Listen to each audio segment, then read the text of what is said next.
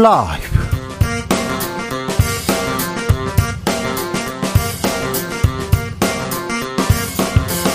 2023년 7월 27일 목요일입니다. 안녕하십니까. 주진우입니다. 오늘은 6.25 전쟁 정전협정 70주년입니다. 전쟁이 끝난 지 70년이 흐른 지금 우리는 지금 통일로 가고 있을까요? 평화로 가고 있을까요? 핵을 외치고 미사일을 쏘고 핵잠, 핵 잠수함에 올라타고 평화는 더 멀어지는 건 아닌지 그런 생각해 봅니다. 최근에 북한, 중국, 러시아 연대 움직임 커지고 있고요. 정전협정 이후에 한반도 상황 계속해서 좀 대결 국면으로 가고 있는데 국회 외교통일위원회 윤상현 국민의힘 의원과 이야기 나눠보겠습니다. 헌법재판소의 탄핵 심판 기각 이후에 미소 띈 이상민 행정안전부 장관 그리고 울부짖는 이태원 참사 유가족 사진 대비됐었는데요. 잘못은 했으나 파면할 정도는 아니라는 헌재 판단에 유가족들은 비통한 마음 숨기지 못했습니다. 이정민 12구 이태원 참사 유가족 협의회 대표 직무대행 만나보겠습니다.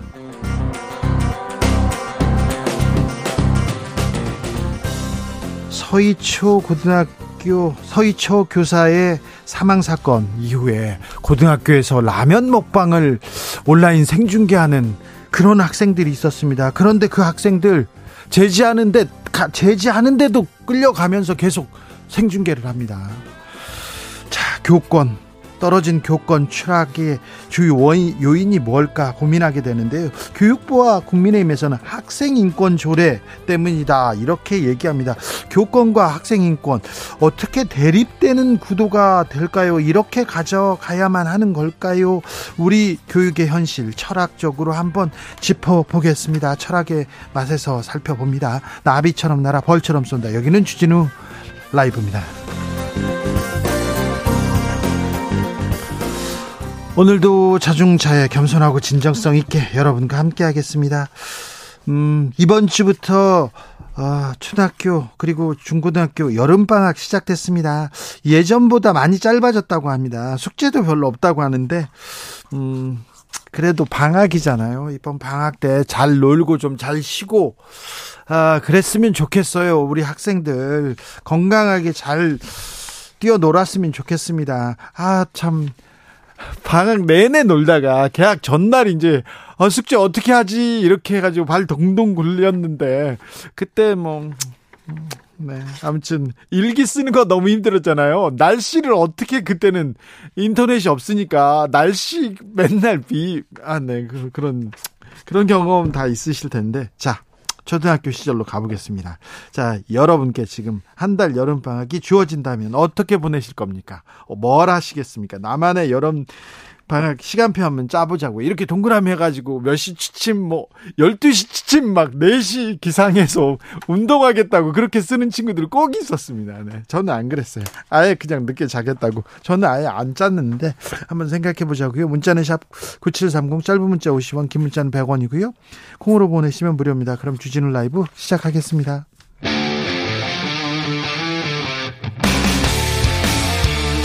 탐사보도 외길 인생 20년. 주 기자가 제일 싫어하는 것은?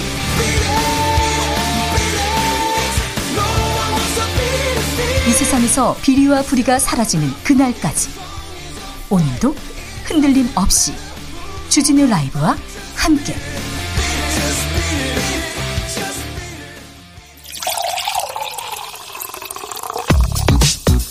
진짜 중요한 뉴스만 쭉 뽑아냈습니다. 주스. 정상근 기자 어서 오세요. 안녕하십니까. 미국에서 금리를 또 올렸습니다. 네, 미국 중앙은행인 연방준비제도가 현지 시간으로 26일 기준금리를 0.25%포인트 올렸습니다. 아, 이로써 미국의 기준금리는 기존 5에서 5.25%에서 5.25에서 5.5%로 상향됐습니다. 아, 이것은 지난 2001년 이후 22년 만에 가장 높은 수준입니다. 올리겠다고 했습니다. 예상대로 딱 그만큼 올렸습니다. 그래서 시장의 반응 크게 동요하지 않고 있습니다. 주, 주식 시장도 뭐 예상했다 이런 수준인데 그런데요. 우리하고 금리 차가 걱정이에요. 네, 이번 미국의 금리 인상으로 한국과 미국의 기준금리 차이는 최대 2%포인트까지 벌어졌습니다. 어, 여기에 최근 가계부채도 늘어나고 있는 추세라 한국은행의 기준금리 인상 요인이 더 높아졌다는 평가를 받고 있습니다. 국회에서는 오늘도 고속도로 쟁탈전 벌이고 있습니다. 민주당에서는 서울 양평 고속도로 국정조사 요구서 자 보고했습니다. 네, 민주당이 제출한 서울 양평 고속도로 노선 변경 관련 이 대통령 처가 특혜 의혹 국정조사 요구서가 오늘 국회 본회의에 보고됐습니다. 민주당 소속 의원 전원이 요구자로 이름을 올렸는데요. 어, 이에 따라 김진표 국회의장은 국민의힘 윤재호, 민주당 박광원 원내대표에게 협의를 요청했습니다. 어, 민주당 이재명 대표는 이와 관련해서 아무리 이해하려고 해도 이해할 수 없는 명백한 국정농단 사례라면서 어, 국민께 잘못을 인정하고 사과드리고 원안대로 신속하게 추진하는 것이 당연하다라고 말했습니다. 국민의 국민의힘에서 뭐라고 합니까? 네, 국민의힘 김기현 대표는 민주당의 국정조사 요구에 대해 어제 국토위 회의 결과 민주당의 터무니없는 정치 공세였음이 확인됐다라면서 더 이상 양평 주민들에게 어려움이 닥치지 않도록 민주당이 정신 차리길, 정신 차리길 바란다라고 주장했습니다. 양평 고속도로 이게 의혹 의혹은 민주당이 잘못이다. 민주당 정신 차려라 이렇게 얘기합니다. 원희룡 국토부 장관은 오늘 양평에 갔어요. 네, 원희룡 장관은 오늘 양평을 찾아가 주민 간담회를 했는데요. 이 자리에서 양평의 오랜 수건 사업인 고속도로에 오물이 잔뜩 쌓인 상황이라면서 전문가와 양평 주민들의 의견을 반영해 고속도로를 최대한 빨리 놓겠다라고 말했습니다. 어, 그런데 이날 한 주민이 원희룡 장관에게 간담회를 통보받은 적도 없다라면서 주민들과 간담회를 하고 싶으면 정식으로 하라라고 비판하기도 했습니다. 양평 고속도로 종점은 왜 바뀌었을까요? 바뀌었는데 대통령 처가의 땅이 거기에 왜 있었을까요? 이 부분에 대해서 해명을 해야 되는데 계속해서 정치권에서는 다른 얘기만 하고 있습니다. 음, 고속도로는 어떻게 될지 계속 지켜보겠습니다. 오송 참사 경찰의 책임을 전가하고 있다고 경찰들이 비판하고 나섰습니다. 네, 전국 경찰 직장 협의회가 14명의 희생자가 발생한 오송 지하차도 참사 관련해서 정부가 겨, 책임을 경찰에 전가하고 있다며 릴레이 1인 항의 시위를 시작했습니다. 어, 저, 경찰 직장인 협의회는 관계 기관의 미흡한 대처로 참사를 불러왔다는 사실을 부인할 수 없다라면서 어, 이러한 재해가 다시는 되풀이되지 않기 위해서는 철저한 진상 규명과 어, 책임에 상응한 조치가 필요하다라고 주장했습니다. 어, 그러면서 현장 상황에 대한 종합적이고 입체적인 고려 없이 현장 경찰관들에게만 책임이 책임이 있다거나 책임을 지우려 하는 일은 절대 안 된다라고 밝혔는데요. 한편 오늘 오송 파출소에는 이 전국 정, 경찰 직장 협의회 명의의 화환 수십여 개가 배달되기도 했습니다. 그런데 생각해 보면요. 이태원 참사 이후에 이후에는 검찰이 이런 대규모 참사 검찰이 수사에 나설 수 없다 이렇게 얘기했습니다. 검수한박 때문에 우리가 수사 못해요. 한동훈 법무장관이 이런 취지로 얘기를 했는데 이번 오송 참사에 대해서는 검찰이 수사 나서고 있습니다. 그리고 경찰 잘했나 이걸 따지고 있는데 경찰은 아니 이 책임을 왜 우리가 져 이렇게 비판하고 있는 상황입니다. 이 상황 저, 저희가 자세히 좀 살펴보겠습니다. 군에서 또 갑질 의혹이 불거졌습니다. 네, 경기도 고양시에 위치한 육군 제9사단의 복지시설인 백마 회관에서 사단 지휘부가 메뉴판에도 없는 16첩 반상을 요구하는 등 특혜를 노렸다는 의혹이 어제 제기된 바 있습니다. 16첩 반상, 아유, 많이도 차렸더라고요. 네, 군인권센터는 이 구사단 지휘부가 백마회관에서 VIP 룸을 사용하고 이 사단장 특별 대우를 요구했으며 사적 모임을 가졌다라고 주장했습니다. 어, 그러면서 병사들에게 한정식, 홍어 삼합, 과메기, 대방어회 등을 요구했으며 어, 직접 만든 수제 티라미수 등 특별 디저트를 자주 요구했다 이렇게 주장을 했습니다. 어, 특히 김진철 전 구사단장이 지난해 11월 교회 신자 25명의 모임을 열었는데 16첩 반상 한정식을 제공받았다 어, 이렇게 주장하기도 했습니다. 어, 이날 한정식과 함께 회관병들이 이 소주병에 조선처럼이라는 스티커를 붙이기도 했다라고 하는데요. 김진철 전 사단장이 조선대 출신이라고 합니다. 어, 또한 초콜릿 가루로 조선이라고 쓴 티라미수도 직접 만들었다라고 합니다. 이 사단장은 조선 참 좋아하시네요. 네, 심지어 이 실종 주민을 찾다가 순직한 고 최수근 상병의 장례가 진행 중이던 지난 21일에도 구사단 지휘부는 전역하는 참모장의 송별의 명목으로 백마회관에서 술을 마셨다라는 주장도 나왔습니다. 아, 병사들 경매 시달렸다는 어, 보고 됐습니다. 네, 군인권센터는 회관병들이 다수의 일반 손님뿐 아니라 이 지휘부의 황제 식사를 대접하느라 주 68시간 이상의 경무에 시달리고 있다라고 주장했습니다. 이 백마회관 회관병 편제는 2명이지만 현재 10명이 근무하고 있고 어, 이 중에 2명은 과로로 이 슬개골, 연골, 연화증 등 병에 걸렸다라고도 주장했습니다. 병사 괴롭힘도 있었다고요? 네, 군인권센터는 오늘도 기자회견을 열었는데요. 이 백마회관 관리관인 이 상사급의 간부가 병사들에게 폭행, 폭언을 일삼았다라고 주장했습니다. 아직도 이런 일이 있습니까? 네, 회관병이 가끔 말을 더듬는다고 핀잔을 주거나 이 성희롱적인 발언을 하고 또 다리를 다친 회관병이 밥을 먹으러 오지 못하자 윽박지른 일도 있었다 이렇게 주장했습니다. 또한 도끼 모양의 플라스틱 장난감이 망가질 때까지 회관병을 때리거나 이 플라스틱 파슬리통으로 회관병의 머리를 때렸다라고도 센터는 주장했습니다. 어, 그리고 회관 영업이 끝난 후 이 회관병을 생활관으로 복귀시킬 때 자리가 모자란다라는 이유로 어, 사람을 트렁크에 태우기도 했다라고 밝혔습니다. 뒤 트렁크에 태웠다고요? 네. 어, 또한 이 관리관도 이 백마회관에서 사적인 모임을 하면서 이 병사들에게 갑질을 했다는 의혹도 제기했습니다. 군에서 뭐라고 합니까? 어, 육군은 육군 본부 차원에서 실태 확인팀을 편성해서 모든 복지회관을 점검하고 있다라며 어, 해당 부대의 경우 육본 감찰 인력으로 구성된 점검관이 전반적인 실태를 확인할 것이라고 밝혔습니다. 육군은 사안을 엄중하게 인식하고 있다라면서 법과 규정에 따라 필요한 조치를 엄정하게 취하겠다라고 밝혔습니다. 엄중하게 인식하고 진짜 좀 법과 규정에 따라 필요한 조치 좀 취해야 되는 데 이게 무슨 소린지 아직도 때가 어느 때인데 아이고 무슨 티라미슈 홍어 삼합에 한정식에 뭐라고요? 아, 참. 뭐 접대 받으려고 이렇게 군대 가셨는지 가윤아님께서 저도 구사단에 있었는데 저건 진짜 아닙니다. 6756님께서 삼복더위에 병사들에게 갑질이 웬 말입니까? 이런 일이 아직도 있습니다. 괴롭힘이 아직도 있었다고요. 폭행이 아직도 있었다고요. 아. 자, 군이 어떻게 지금 대처하는지 저희가 계속 눈 부릅뜨고 지켜보고 있다가 자세히 알려드리겠습니다. 어떻게 조치 취하는지 지켜보겠습니다. 네.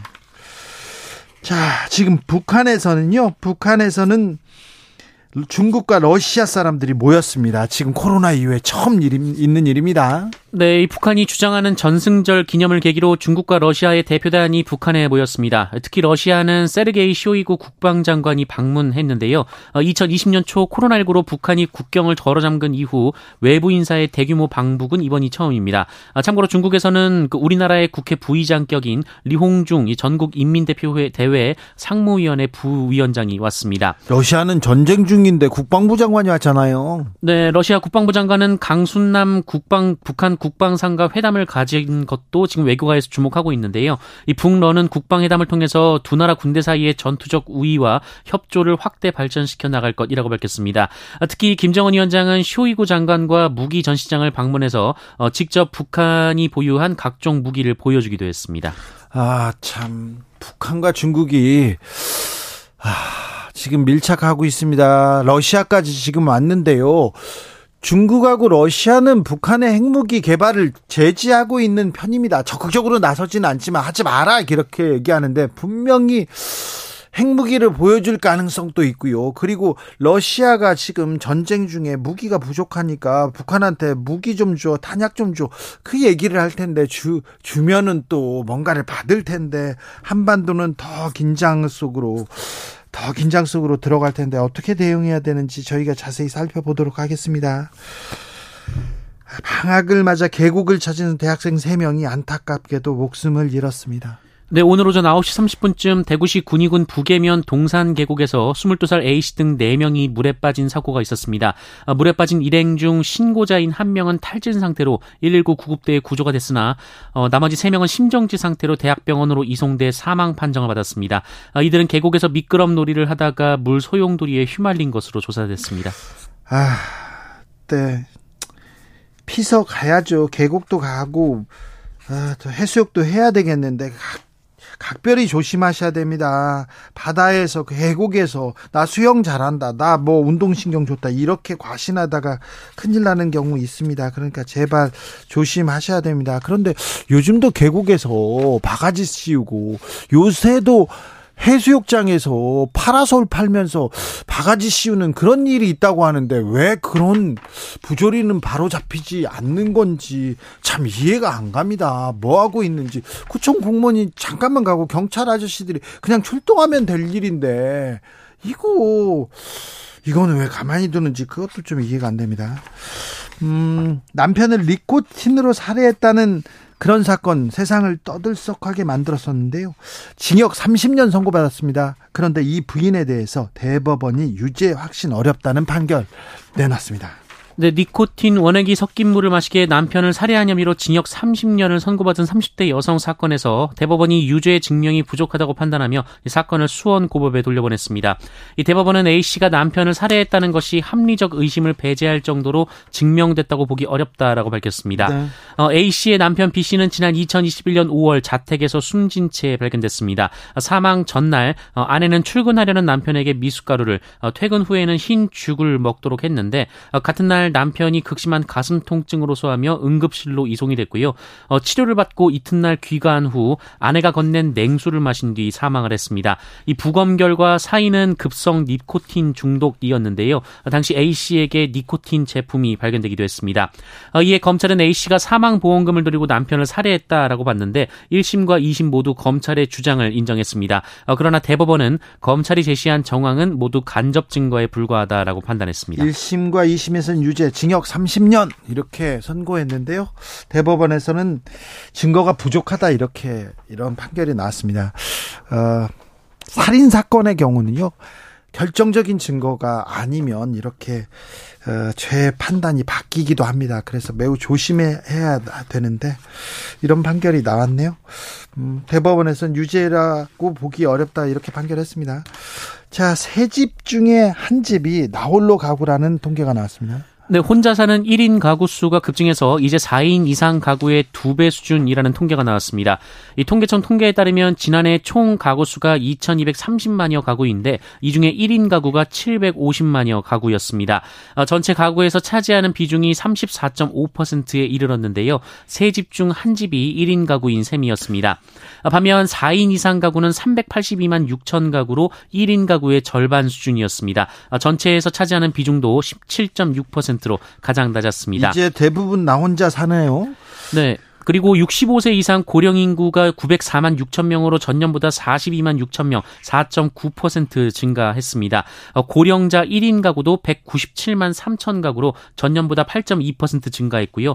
전체 일반 가구 중 고령자 1인 가구가 차지하는 비중이 9.1%였는데 10집 중 한 집 가까이가 독거노인 가구였던 것으로 나타났습니다. 이 부분이 조금 복지의 사각지대예요.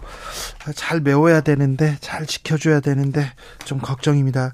도심 속 빌라에서요 강아지가 50마리나 발견됐다고 합니다. 네, 경북 포항의 한 빌라에서 개 50마리가 방치됐다가 이 포항시와 동물보호단체 등에 구조된 일이 있었습니다. 포항 소방과 포항시 동물보호단체는 지난 23일 악취가 심하게 난다는 주민들 신고를 받고 출동한 포항시 남구 동해면 한 빌라에서 방치돼 있던 시추 50마리를 발견했습니다. 네. 네, 이 중에 두 마리는 이미 죽은 상태였고 나머지 48마리는 어, 털이 뒤엉켜 있는 등 제대로 관리되지 않은 상태였다고 합니다. 경찰이 나섰습니까? 네, 이 주민들의 민원으로 이제 경찰이 나섰는데요. 이 집주인은 10여일 전에 40대 세입자에게 집을 빌려준 상태였다고 합니다. 어, 그런데 해당 견주가 알아서 처리하라라는 입장이었다고 하는데 이 견주는 아, 경찰은 이 견주를 동물보호법 위반으로 조사할 방침입니다. 주스 정상근 기자 함께했습니다. 감사합니다. 고맙습니다. 6756님께서 안타깝습니다. 안타까운 일이 계속 발생합니다. 아까운 청년들이 3명이나 계곡에서 물놀이 하실 땐 꼭 구명조끼 착용하셔야 합니다. 각별히 조심하셔야 됩니다. 자, 여러분께 한 달 여름방학을 드리겠습니다. 만약에 드린다면 뭐 하고 싶으세요? 잘 말하시면 제가 드릴 수도 있어요. 자, 정성현님, 한 달간의 방학이라 상상만 해도 행복하네요. 그죠? 그죠? 뭐 아무것도 안 하고 앉아서 벽만 쳐다보고 있어도 회사보다 좋을 것 같습니다. 그러면 아무것도 안 해도, 근데 왜 벽을 쳐다보고 있어요? 어, 4888님께서 제 홈짐, 어, 홈짐에서 아침 저녁으로 운동해서 몸짱 되고 싶어요. 아, 요즘은 뭐 시간이 나면 뭐 하겠습니까? 운동하겠다고 운동하시는 분들 많습니다. 아, 훌륭합니다. 훌륭해. 6756님, 고향 시골 할머니 댁에서요 자연을 벗삼아 뒹굴뒹굴하며 한 달 살이 하고 싶습니다. 얘기했습니다. 3123님께서는 저는요 한 달 동안 대한민국 해안도로 일주를 해보고 싶습니다. 해안도로 일주요? 오 멋진데요? 해안도로로 간다. 아 이거 좋은데. 괜찮을 것 같은데요. 5356님, 저는 초등학교 때 일기 한 달치 미리 다 쓰고요. 날씨는 그날그날 썼습니다.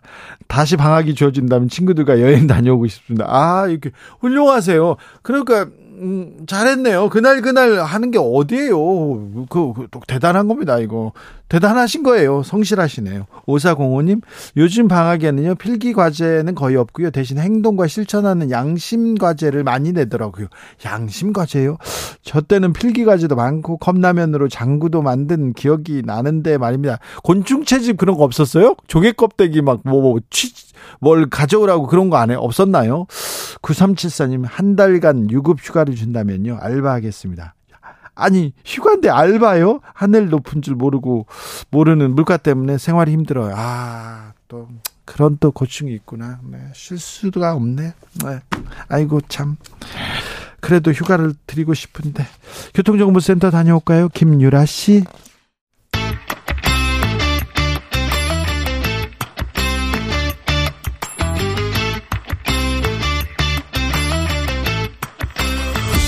정치 자, 최고위원 두 분 모셨습니다. 국민의힘 김병민 최고위원. 예, 안녕하세요. 반갑습니다. 더불어민주당 장경태 최고위원. 안녕하세요. 장경태입니다. 아, 두 분 더운데 고생 많으시더라고요. 네, 좀 네. 덥습니다. 네, 근데 일도 많죠. 일도 많고. 네. 수해 때문에 고생하고 계신 많은 분들이 계시는데요. 네. 국민의힘은 이번 한 주가 이 봉사 주간으로 설정을 해서 열심히 수해로 어려움을 겪고 계신 분들을 위해 노력하고 있습니다. 그렇습니까? 네. 민주당은요? 뭐 저희도 지난 화요일에 전 지도부와 당직자 전원이 어, 거의 대부분 이 수해 피해 복구 현장에서 열심히 또뭐 봉사를 했고요. 그 이외에도 여러 개별적으로 지역위원회 차원에서 복구하고 있습니다. 아, 여러 가지 뭐 오늘 지금 본회의도 끝났지만 이렇게 어려울 때인 만큼 여야가 함께 이번 또 추경 관련된 논의도 네. 좀 함께 시작했으면 좋겠습니다. 자, 아무튼 두 분 좀 약간 타신 것 같아요. 김병민 최고도 타고 그런데 예. 아무튼 수해 있으면 정치인들 가서 봉사한다 이렇게 가서 봉사도 하고 막 복구한다 이것도 좋은데 사진 찍는 것도 좋은데 대처를 좀 잘했으면 좋겠어요. 대비를 좀 잘했으면 음. 좋겠어요. 이태원 참사 때도 그렇고 이번에도 마찬가지입니다. 자 이상민 행안부 장관 탄핵 소추안은 기각됐습니다. 자, 어떻게 보셨습니까? 김병민. 예, 애당초에 이 헌재에서 이용되지 않을 거라는 게 거의 모든 전문가들의 견해였습니다. 그러니까 헌법에 따라서 이 국무위원 장관에 대한 탄핵이 결정되려면 헌법과 법률을 위반한 중대한 혐의들이 있어야 될 텐데 이상민 장관에 대한 당시 태도 논란을 차치하고 어, 실질적인 어떤 법률을 중차대게 파면될 정도로 위반했는지가 명확치 않았습니다. 어, 장관에 대해서 이런 헌재의 결정을 통해서 최종적으로 판단이 이루어지게 되는데 안 될 걸 알면서도 무리하게 밀어붙였던 일들에 대해서 여전히 비판의 소지가 있다고 생각합니다. 저는 이럴 때일수록 오히려 이 이태원 참사와 관련된 이 국민의힘과 저 정부가 좀 더 송구한 이 태도와 자세를 갖는 게 매우 중요하다 보고요. 뭐 입법부는 이 어찌되고 법원은 이 법률적으로 이 기각을 했지만 또 입법부는 입법부의 역할을 해야 되기 때문에 국회와 국민은 탄핵을 했다 이렇게 여기에 의미를 뭐 심었으면 좋겠습니다. 김병민 최고위원은 예. 이상민 장관이 탄핵됨으로써 지금 윤석열 정부가 이 재해나 각종 뭐 대비를 해야 되는데 행정 공백 초래했다 이렇게 보신 겁니까? 음, 행안부 장관의 공백 사태가 다소 아쉽긴 합니다. 왜냐하면 중대본의 본부장이고요. 실제 행정안전부 장관이 타 부처 장관들과 같이 협력해서 해야 될 일들이 많은데 차관이 직무대행을 하고 있는 상황이라면 타 부처 장관들을 끌어내는 일들이 좀 한계가 봉착될 수밖에 없죠. 그래서 그런 측면에서 봤을 때는 무리한 음, 안 될 걸 알면서도 진행됐던 탄핵 과정들은 어, 민주당이 의석에 갖고 있는 힘을 이용해서 정치 공세성 성격이 강하다 이렇게 주장할 수밖에 없고요. 이상민 장관 스스로도 과거에 있었던 일들에 대한 무거운 책임감을 느끼고 어, 이번 탄핵 기각 결정이 되자마자 바로 수해 현장으로 달려가는 등 행안부 장관으로서 해야 되는 막중한 책임감과 역할을 다할 거라고 생각합니다. 행안부는 재난안전의 주무부처가 맞습니다. 다만 헌재는 결정문에서 여러 다양한 기관들이 어, 제대로 대응하지 못해서 이 참사가 일어난 만큼, 난 만큼 단 한 사람에게 모든 책임을 질수 없다. 이제 이런 결정문의 내용도 이 일부 있는데요. 어찌되었건 거기에 대해서 이번에 뭐 이 재난안전 이 주무부처로서 어찌되었건 수해 피해가 났음에도 불구하고 헌재 결정문과 완전 정반대의 해석을 국민의힘의 논평이 나왔었습니다. 그래서 뭐 이 행안부 장관이 없어서 안타까웠다. 물론 있어야 됐죠. 근데 이 여러 지금 다양한 기관들 뭐 예를 들면 청주시장이라든지 충북도지사라든지 이 다 모두가 재난안전에 관리 책임이 있는 분들입니다. 아, 그런 것만큼 이 어찌되건 재난안전과 관련된 앞으로 좀 이 고위공직자 분들의 책임감을 좀 더 이 각성하는 계기가 됐으면 좋겠습니다. 근데 이태원 참사 어찌 보면 159명의 진짜 안타까운 목숨을 잃었지 않습니까? 음. 골목길에서 거리에서 아, 이런 참사가 일어났는데 조금 송관 이렇게 입장을 가져야 되는 거 아닙니까? 공직자라면 대통령실에서 이번 탄핵 심판 나오자마자 거야 심판 받을 것이다. 이렇게 얘기합니다. 오송 참사에 대해서도 국민 보호에 대해서 잘 못했잖아요. 국가가 그 자리에 없었잖아요. 그런데 왜 사과 송구의 뜻은 없어요? 오송 지하차도 참변에 대해서 많은 국민들이 안타까워하죠. 어, 일어나서는 안 되는 일이라고 생각을 합니다. 한 3년 정도 전에 부산 지하차도에서 참전이 있었잖아요. 있었습니다. 예. 그리고 난 다음에 음, 같은 비가 왔을 때 이 부산 지하차도 같은 경우는 여기에 대해서 차량이 들어가지 못하도록 조치를 취해놨기 때문에 그런 피해들이 있지 않았지만 결과적으로 전국에 있는 많은 곳들에 대한 그 같은 예방책들이 미비했던 것도 사실입니다. 또 이제 수사를 통해서 드러나게 된다면 당시 비가 오고 또 여기에 대해서 뚝이 무너지고 했을 때 여러 신고 절차가 들어왔을 텐데 그런 신고에도 불구하고 버스가 그곳으로 향할 수밖에 없었던 행정적인 책임 반드시 물어야 될 겁니다. 하지만 이런 참사가 전국 지방 곳곳에서 일어났을 때 이 모든 걸 정부의 책임이다. 이렇게 얘기하기까지는 한계가 있다고 생각하고요. 정부는 무거운 책임감을 가져야죠. 네. 하지만 이게 정치 공세로 재난을 정쟁에 활용하는 일만큼은 반드시 지양돼야 된다는 말씀 꼭 드리고 싶습니다. 대표적으로 수해 피해를 많이 입은 곳이 익산과 부여, 또 청주와 안동예천을 들 수 있을 텐데요. 네. 어찌되었건 다른 기록적 폭우를 이 보여줬음에도 불구하고 이 다른 도시들에선 인명 피해가 없었습니다. 아, 청주에서 발생한 사고는 정말 책임감을 무겁게 느껴야 되고요. 사실 대명천지에 이 정말 길거리에서 시민이 압사를 당한다든지 어, 정말 버스 타고 가다가 익사를 당한다든지 이게 참 있을 수 있는 일입니까 사실 이게 정말 정말 이런 부분에 대해서는 어, 방금 말씀하셨듯이 어, 행정적 조치를 하지 않은 부분에 대해서는 부디 좀 책임졌으면 좋겠습니다. 김병민 최고. 네. 자 이재명 대표가 일말의 음. 양심이 있다면 이상민 장관 해임해야 된다, 사임해야 된다 이렇게 얘기했는데 이 발언에 대해서는 뭐라고 하시겠습니까? 네, 이재명 대표를 비롯한 민주당은 시종일관 12구 참사가 발생되고 난 다음에 윤석열 정권 퇴진을 요구하면서 거리 집회까지 나갔던 민주당의 국회의원들이 상당합니다. 그리고 여전히 이재명 대표는 이상민 장관에 대한 정치 공세성 성격의 발언들을 쏟아내고 있죠. 어, 지금 중요한 것은 민주당이 그토록 요구했던 국정조사까지 다 진행이 됐습니다만 결과적으로 그 국정조사 이후에 민주당이 요구하고 있는 새로운 사건의 진실들이 밝혀낸 것이 있는가 것인가 12구 참사를 겪고 나서 많은 사람들이 얘기했던 건 두 번 다시 대한민국에 이 같은 일이 발생하지 않도록 재난, 매뉴얼, 시스템을 완전히 탈바꿈하는 계기가 돼야 될 거라고 얘기를 했습니다. 어, 안타까운 일입니다마는 민주당에서 그 긴 시간 동안 이런 재난 매뉴얼을 바꾸고 이런 일들을 다시금 일어나지 않도록 극복하기 위한 실질적인 노력을 해왔는지를 한번 묻고 싶은데요. 이런 일들 외에 오로지 이상민 장관 한 명, 그리고 윤석열 정부에 대한 정치 공세를 문제를 해결할 수는 없기 때문에 헌재에서도 이 이상민 장관 탄핵에 대한 기각 결정을 하면서 이 장관 한 명의 책임으로 볼 수 없다고 연기했던 것 아니겠습니까? 저는 4.16, 12.9, 7.15 이런 숫자들이 이제 그만 나왔으면 좋겠습니다. 이게 사회적 참사를 의미하는 건데요. 어, 누가 봐도 이 대비가 가능한 사안이었습니다. 갑자기 막 벼락이 친다든지 해일이 일어난 게, 지진이 일어나거나 해일이 일어난 게 아니잖아요. 헬로윈데이는 10월 말에 있을 것으로 예상을 했습니다. 그리고 헬로윈데이 때마다 매년 이 엄청난 인파가 몰리기 때문에 경찰 인력들이 항상 배치되어 왔던 거고요.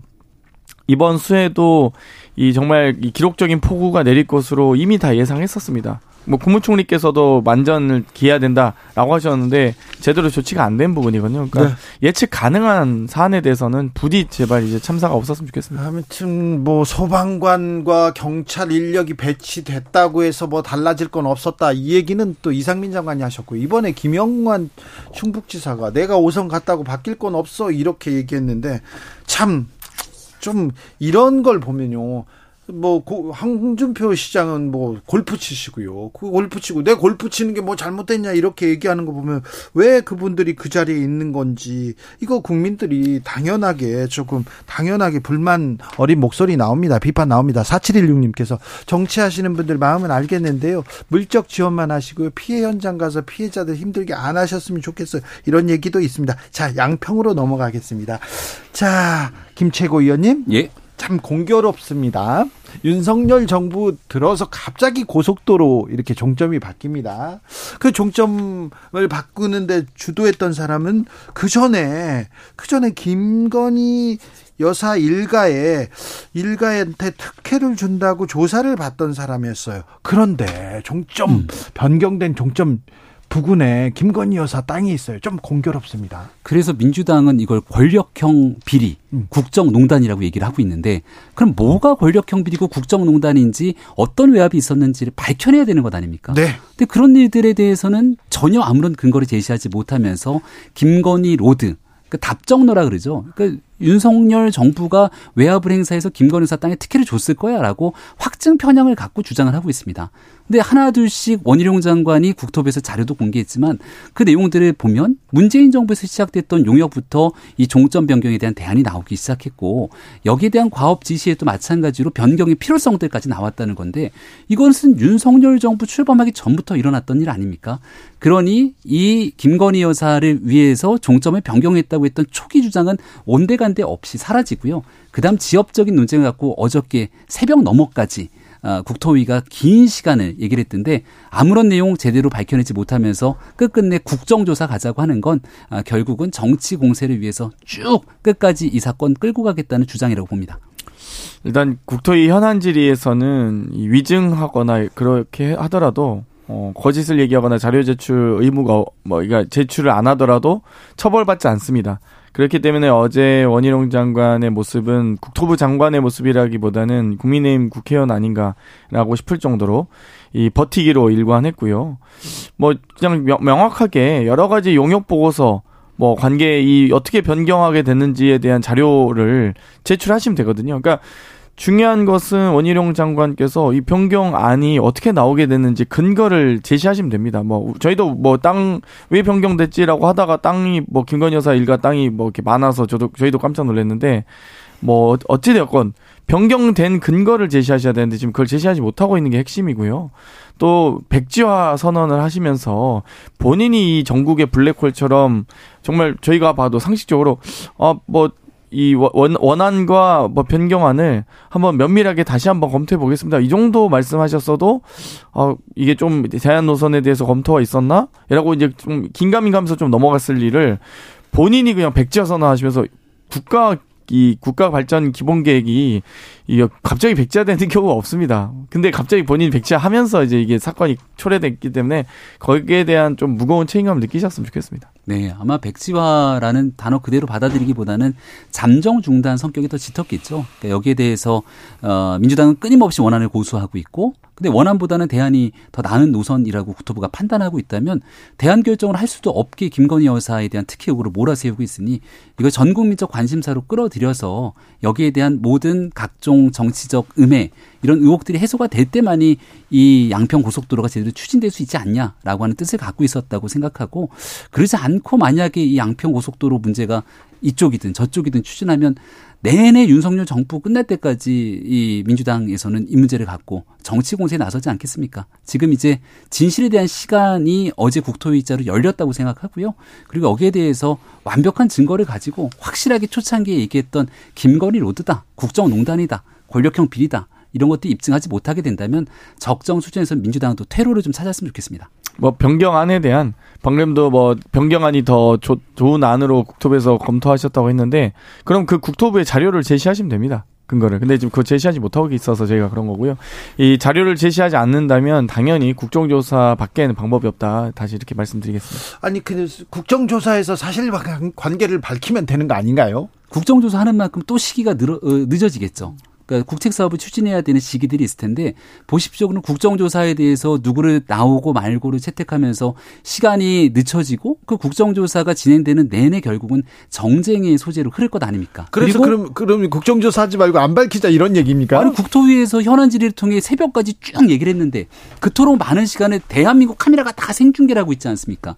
위증을 넘어서 정치인에게 더 심각한 건 거짓말이라든지 그리고 국민들이 보는 앞에서 아 저 사람 정말 무책임한 사람이구나 라고 평판이 완전히 깎이는 게 더 위험한 일이라고 생각합니다. 근데 원희룡 장관이 하고 있었던 어제 있었던 국토위에서 새롭게 야 이건 정말 심각한 의혹인데 라는 것들이 나왔다면 오늘 대한민국 조간부터 모든 언론이 도배가 됐을 텐데 지금 오늘 그런 얘기들 안 다루고 있지 않습니까? 그동안 뭐 언론의 도배는 됐고요. 여러 가지 단독 기사 쏟아졌죠. 양평고속도로 덕분에. 아, 근데 이제 어제 현안 질의에서는 이 국토 이 상임위의 이 현안 질의 한계를 여실히 보여준 것이 그뭐 변경안이 뭐 좋다. 뭐 수요 예측이든 경제성이든 정책성이든 수요도 비용 편이든 뭐 좋다고 하면 그 근거를 주시면 되거든요. 타당성 조사 보고서라든지 뭐 그 이전에 용역 업체의 용역 보고서라든지 주시면 되는데 그걸 자료를 아예 안, 주, 안 주시고 버티기 식으로 버티기로만 일관하시니까 저희가 계속 상임위에서 안 되니까 이제 국정조사로 넘어가는 과정이고요. 국정조사에서는 이제 자료 제출의 의무가 부여되기 때문에 거기에 대해서 저희도 다뭐 어쩔 수 없이 충분히 이, 이 정말 고속도로 사업은 고속도로 발전 계획 또 광역교통망 기본 계획 예타 정말 이 절차 하나하나가 까다롭고 엄격합니다. 그럼에도 불구하고 어떻게 변경해야 되는지 궁금하고요. 저희도 어, 앞으로 차차 밝혀 나가도록 하겠습니다. 원희룡 장관이 근거 없는 의혹 제기를 민주당이 중단하면 오늘에라도 증, 정상 추진하겠다, 추진하겠다 이렇게 했으니까 근거 있는 의혹을 계속 얘기하세요. 네, 네. 그래서 좀 명확하게 좀 밝혔으면 좋겠어요. 아, 좀 이상하다. 공교롭게 바뀌고 공교롭게 그 사람이 도장 찍고 공교롭게 거기에 땅이 있었다. 이거 왜 바뀌었지? 그것만 알려주면 되는데 왜 이게 정치권에서는 어려운 건지 그것도 모르겠어요. 아니, 근데 변경된 근거를 제시하시면 됩니다. 자, 네. 어제 원희룡 장관하고 야당 의원들하고 굉장히 고성 나오고 계속 네. 싸웠잖아요. 그거 어떻게 보셨어요? 그리고 나서 저 옆방에서는 한동훈 장관하고 또 법사위 야당 의원들하고 또 막 싸우더라고요. 네. 이거 어떻게 보셨어요? 지난 정권 때 너무 추미애 법무부 장관 그리고 박범계 법무부 장관 등 고압적인 장관의 그런 모습들이 약간 좀 낯이 익어서 그 연속성상이 있는가? 라는 그, 생각. 생각이 아니, 약간 또 약간 들기도 했고요. 아니, 하나 김, 두 번째 책은 맨날 추미애 추미애 장관 얘기만 해요. 그 두 번째, 네? 그 정치가 상대적인 건데 네. 이게 좀 어느 정도 서로 예의를 갖추면서 지리 공방이들이 오면 좋겠는데 한동훈 장관 같은 경우는 모든 의원들한테 그러는 건 아닌 것 같아요. 첫 번째 최강욱 의원이랑 세게 부딪혔고 그다음 김의겸 의원이랑도 부딪혔고 어제 부딪혔던 건 또 박범계 의원이잖아요. 네. 바로 직전 장관 우리가 내로남불 얘기를 하는데 본인이 장관 자리에 앉았을 때는 안 그랬지 않습니까? 그러니까 지금 하고 있는 일련의 상황들이 너무 강력하게 한동훈 장관에게 정치 공세성 성격으로 이렇게 하면 과거에 이제 공직 공무원 출신의 장관들 같은 경우는 다소 저자세로 국회에서 일관했을지 모르지만 한동훈 장관은 본인이 봤던 게 또 있잖아요. 그동안 박범계 장관이 장관 시절에 했던 일들 뭐 이런 일들에 맞춰서 지금 대립각을 쓰고 있는데 조금 더 톤 다운할 필요가 있다고 생각합니다. 현안 질의에서 가장 극도로 충돌했던 게 과거 장재현 국회의원의 윤석열 중앙지검장에 대한 질의였습니다. 아, 그 당시 장모의 이 요양병원 잔고 증명서 위조에 대해서 질의했고 거기에 대해서 윤석열 당시 지검장이 강력하게 항의하면서 아, 아무리 국정감사지만 이거 너무 하신 거 아닙니까? 막 하면서 정말 일촉즉발의 최고의 갈등을 보여줬던 사례인데 아마 유튜브에서 윤석열 장지현 검색해 보시면요 아, 법사위 네, 장면 네. 아주 아, 많이 나옵니다. 네, 그랬어요. 그게 그런데. 가장 세게 붙은 거고요. 요, 요즘에는 지금 뭐 세게 막 갈등이 최고죠 이런 정도는 아니죠. 아 그렇습니다. 네. 그때 세게 붙어서 아 사실이 아닌 것으로 드러났죠. 그냥 거기에 말미에 보면 그때 장재원 의원이 물어봤던 것은 그때 검사였던 윤석열 검사 때문에 뭔가 외압이 행사됐을 거라는 의혹들을 제기했던 게 2018년 서울중앙지검장 시절이 그렇죠. 국정감사였는데 그런 내용들에 대해서 아니 무슨 증거라도 있습니까? 너무한 거 아닙니까라고 하는 당시 중앙지검장의 설명이 있었고 그 뒤에 더 뜨겁게 붙었던 건 결국 2019년도에 있는 검찰총장 후보자 청문회였는데 그런 주장 싹 빠졌습니다. 의혹이 해소됐기 때문에. 됐기 아니 뭐 이제 검사로서 윤석열 당시 검사로서의 영향력은 뭐 물론 이제 빠질 수 있습니다만 어찌됐건 최은순 장모에 의한 요양병원 이 잔고 증명서 위조는 이 법정 구속까지 되셨잖아요. 의혹이 해소된 게 아닌가 얼마 전에 유죄가 확정됐죠. 제가 말하는 의혹, 의 해소라는 건 네? 검사 윤석열이 있기 때문에 뒤에서 외압을 행사한 것 아니냐라고 아, 하는 의혹 제기였거든요. 검사 윤석열이 아니라 장모 최 씨가 혼자서 잘못한 건 본인에 거. 대한 일이고 거기 본인에 대한 사법적인 판단에 지금 재판 과정이 진행 중이죠. 근데요. 예. 근데 장모 일이잖아요. 예. 친인척 장모 장모가 구속됐잖아요. 음. 네. 여기에 대해서는 사과해야 되는 거 아닙니까? 네, 일단은 1심 재판 2심이에요. 네, 1심에서 1, 1심에서 구속 1년, 1년 유죄가 나왔고 보석으로 나왔다가 그리고 2심에서 똑같이 1심 1년 그 유죄가 나온 거지 않습니까? 그 장모 입장에서는 본인은 억울하다 그러고 사기를 당했다 그러고 재판에 다투는 과정인데 대법의 확정 판결까지 가봐야겠죠. 이거를 두둔하고 싶지도 않고 여기 대해서 말을 보태고 싶지도 않습니다. 근데 한마디라도 윤석열 대통령이 또다시 대통령실이 말을 보태는 순간 억지 정치 공세들이 쏟아질 가능성이 매우 높은데요. 이 구속되고 난 다음 민주당이 당장 끌고 나왔던 게 10원짜리 한 장 남한테 피해 준 적이 없다고 얘기했던 윤석열 대통령 이렇게 들고 나오지 않습니까? 네. 전형적인 가짜 뉴스죠. 그런 얘기 한 적이 없거든요. 10원짜리요? 어, 전혀 한 적이 없습니다. 지난 대통령 선거 당시에 그 모 국회의원이 이 이야기를 꺼냈다가 내가 와전 돼서 잘못 이야기했다고 다 시인되고 끝난 일인데 이런 일들까지 끄집어서 말 하나하나를 갖고 정치 공세를 하고 있는 상황이고 여기에 대해서 대법의 확정 판결이 나지 않는 장모의 문제 건을 가지고 대통령의 말이 어, 어떤 방식으로 오가든지 간에 오히려 정쟁의 한복판에 소지가 있을 수 있다 생각을 합니다. 그러니까 대통령실이 5일 만에 입장을 뒤집거든요. 그러니까 6일 전에 정확히 6일 전에 21일에 최은수 장모 구속 법정 구속되고 2심에서 징역형이 선고됐을 때는 대통령실의 입장은 개, 이 대통령실은 개별 판결에 대해서 입장을 밝히지 않는다라고 하셨는데 5일 지나서 갑자기 현재에서 이상민 장관 탄핵 기각되니까 아 거야의 횡포였다. 어, 환영한다. 약간 이런 식의 입장이 바로 나오잖아요. 그러니까 아니 좀 대통령실에서 좀 일관되게 개별 판결에 대해서 입장을 내지 않기로 하셨으면 이번에도 입장 안 내셨으면 참 좋았겠다 이런 생각이 듭니다. 저는 그거는 조금 생각이 다른 게요. 그러니까 윤 대통령 본인에 대한 판결이나 아니면 어, 김건희 여사에 대한 수사라든지 이런 부분에 대해서 입장을 안 낼 수가 없죠. 그리고 지금 얘기했던 이상민 장관 같은 경우는 임명권자지 않습니까? 그럼 여기에 대한 내용들에 대해서 당연히 입장이 나오는데 네. 장모인 최순순 씨는 최은순 씨는 네. 윤석열 대통령과 연결 관계가 없는 상태 속에서 개별적인 문제로 재판을 받고 있는데 또 본인은 여기 대해서 억울하다고 항변하면서 재판이 진행 중에 있잖아요. 자, 윤 대통령은 저 윤 대통령은 장모하고 관계가 없다. 없고 그리고 개별적인 문제로 재판을 받았다. 그렇게 어, 대통령실에서 주장하고 있습니다. 근데 당시 국민의힘 장재현 의원이 이런 얘기했어요. 그 어, 국회에서 장모 문제가 아닙니다. 피해자 9분이 30억 피해를 봤다고 얘기를 하고 있고 사건의 은폐 배후에 윤석열 지검장이 있다고 온 데를 돌아다니면서 이 피해자들이 말씀을 하고 있어요. 그렇기 때문에 이건 본인 문제입니다. 장모 문제가 아니라 이런 얘기를 저 장재원 의원이 했다는 것만 그래서 그걸 2018년도에 하고 네. 거기에 대해서 아니 해도 해도 너무하는 거 아닙니까 국회의원이라고 라고 해서 지금은 윤핵관으로 맹활약하고 있습니다. 네. 네. 네. 신기하죠. 자, 그때 참고로 고민정 의원이 정의로운 검사, 네. 국민들의 평판이 좋은 윤석열 검찰총장 후보자를 네, 네. 그때는 했습니다. 뭐 그때는 네. 민주당이 민주당이 서울지검장 윤석열 어, 지검장을 적극 그 호의하고 국민의힘에서 계속 비판하고 그랬죠. 자, 그 장모한테 10원짜리 피해 준도 준 적 없다. 그 얘기는 윤석열 대통령 발언이 아니라고요. 네, 맞습니다. 정진석 국민의힘 의원이. 의원이 얘기했죠. 내 장모가 사기를 당한 적은 있어도 누구한테 10원 한 장 피해 준 적 없다.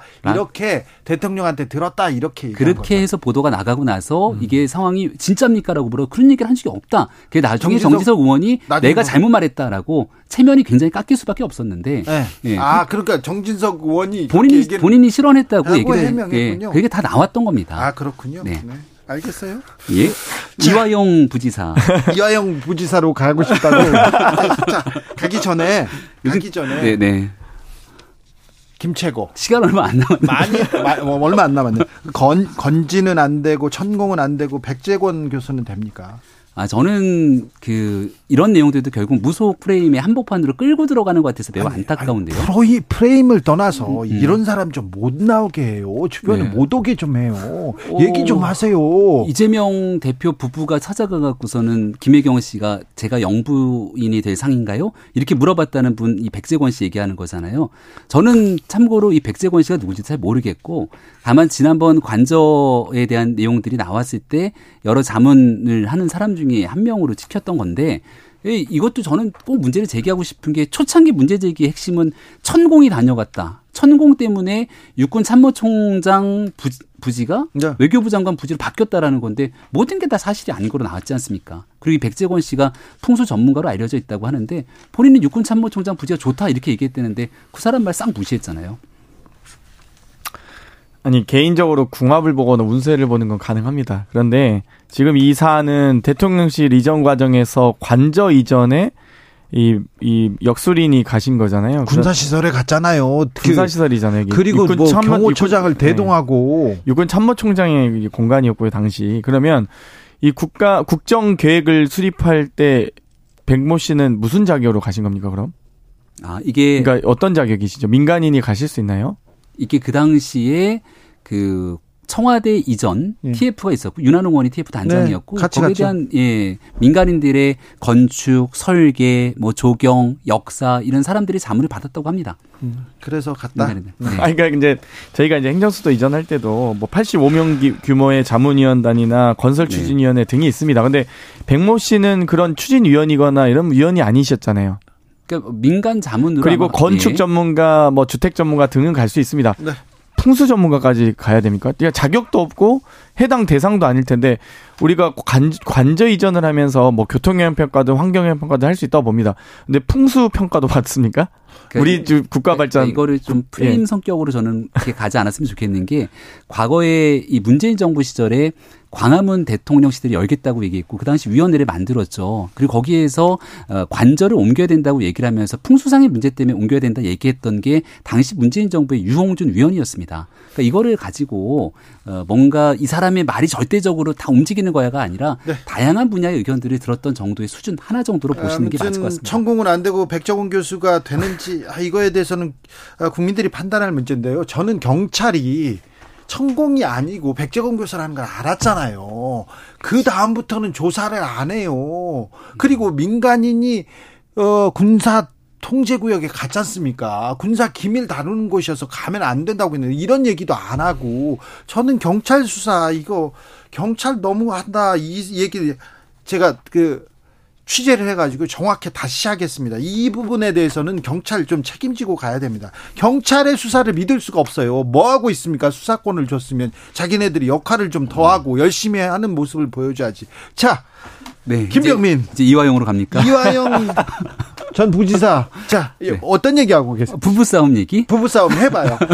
해봐. 칼로 물베기? 예. 네. 왜 법정에서 싸웠는지 해봅시다. 일단은 이화영 부지사가 법정에서 진실을 고백할 때가 됐는데 사실 그 부부 싸움 때문에 그 내용들이 다 드러나지 않아서 다음 법정으로 좀 미뤄지게 됐는데 예. 지금 가장 큰 문제가 되고 있는 건 민주당에 있는 의원들이 때로 달려가서 이화영 부지사가 무슨 말을 할까 노심초사하고 있다는 것 아닙니까? 그래서 이화영 부지사가 지금 그 대북 송금 문제에서 네. 그동안은 이재명 대표에 대한 연관성을 부인하는 듯이 해왔다가 여기에 대한 이재명 당시 지사에게 보고를 했다. 그리고 거기에 대한 내용들을 알았다라는 방식의 이야기들을 하고 있는 듯 보이니 민주당이 나서서 지금 적극적인 예, 검찰이 또 문제를 제기하고 결국 이재명 지키기에 나서면서 이화영 지사에 대한 진술을 방해하려고 하는 것 아니냐 이런 의혹들이 커지고 있거든요. 어, 결과적으로 지금 이화영 부지사가 어, 보다 공정하고 객관적인 재판을 받게 되면 결국은 그 부담감이 이재명 대표의 몫으로 돌아갈 수밖에 없는 굉장히 중요한 형국에 놓여져 있다는 얘기를 드립니다.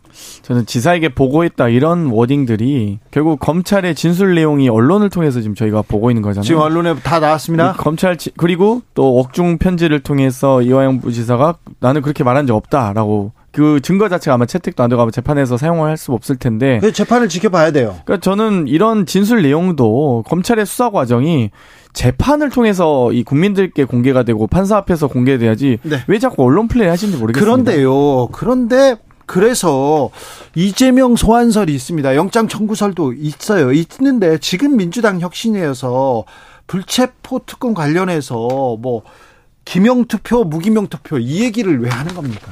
이제 체포 동의안이 오면 인사와 관련된 사안은 무기명 투표하게 되어 있는데요.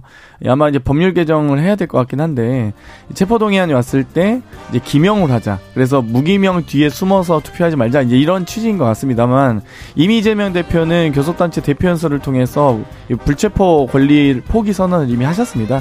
그렇기 때문에 또 회기를 저희가 최대한 짧게 잡기 위해서 노력하고 있거든요. 지금 여야 합의가 안 되는데 과거에 저희 보고 길게 잡다 뭐라 했는데 지금 이제 이 길게 잡으려고 국민의힘이 감사합니다. 요구하셔서 인사. 네,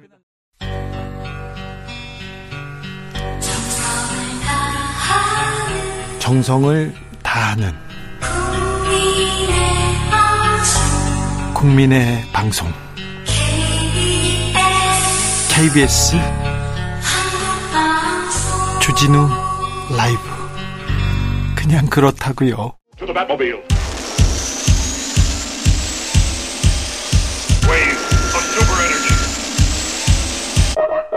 주기자의 1분 지난 7월 14일 오후 5시 20분쯤입니다. 119에 한 통의 전화가 걸려왔습니다. 임시로 흙을 성토해 놨는데 어떤 차수막이나 이런 거를 안 대놨어요. 거기가 허물어지면 여기 조치원에서 청주 가는 교통이 마비되고 오송 일대가 다 물난리 날 것 같습니다. 이에 119 종합 상황실에서 그렇게 되면 조금 위험해 보이긴 할 것 같은데요. 그런데 지금 거기 예방 차원으로 갈 만한 인력이 없어요. 이렇게 말합니다. 그리고는 신고자에게 뭐 구청이나 이런데 한번 전화해 보시지 않겠냐 이렇게 말했습니다. 그랬더니 신고자가요. 아 제가 할 일은 아닌 것 같아요. 그냥 그냥 물 들어오면 물 맞죠? 그러면서 전화를 끊습니다. 그 다음 날 7월 15일 충북 청주 오송 지하차도에서 14명이 숨졌습니다. 이태원 참사 당일 그러니까 지난해 10월 29일 밤 10시 15분 이런 전화가 119에 걸려옵니다. 여기 이태원인데요. 경찰이고 소방차고 다 보내주셔야 할 것 같습니다. 사람이 압사당하게 생기셨습니다. 생겼어요. 압사라는 단어. 평생 들어보지도 않고 써보지도 않은 단어인데 압사라는 그런 말을 하면서 전화를 했습니다. 10시 30분쯤에 구조를 요청하는 119 신고가 100건가량 접수됐고요. 소방차가 출동했고 사망자가 발생했고요. 뉴스에서 속보가 계속 나오기 시작했습니다. 헌법재판소 판결문에 이렇게 적혀 있습니다. 이상민 행안부 장관은 서울 강남구 압구정동 자택에서 경기도 고양시 일산에 거주하는 수행 가로 열고 운전 가로 닫고 비서 그러니까 운전 기사가 오기를 기다려서 현장으로 출발한 결과 2022년 10월 30일 0시 42분 대통령 주재 긴급 상황 점검회의에 직접 참석하지 못했고 0시 45분에야 참사 현장 인근에 도착했으며 현장 지휘소에 도착한 것은 그로부터 20분이 지난 1시 5분이었다. 주무장관은 택시로 10분 거리에 살았습니다. 그런데 운전기사를 기다리면서 최소 105분을 허비했습니다. 그리고 159명이 이태원 골목에서 숨졌습니다. 아직까지 처벌된 사람은 0명입니다. 국가는 어디에 있습니까? 주기자 1분이었습니다.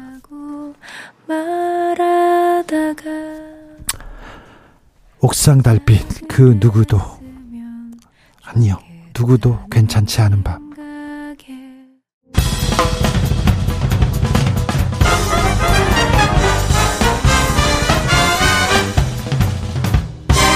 훅 인터뷰 모두를 위한 모두를 향한 모두의 궁금증 훅 인터뷰 오늘이 정전협정 70주년입니다. 국민의힘에서는 북한 비핵화와 도발 중단 촉구 결의안을 당론으로 첫 채택했습니다.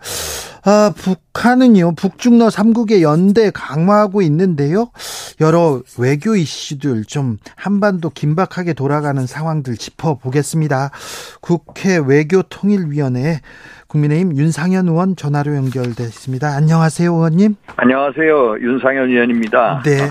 정전 협정 70주년입니다. 자, 예. 어, 어떻게 맞으셨습니까? 어, 정전협전 70주년인데 아시다시피 우리 6.25가 1950년 6월 25일 개전이 됐고요. 네. 그러다가 이제 53년도 7월 27일 날 정전협정에 체결하지 않습니까? 네.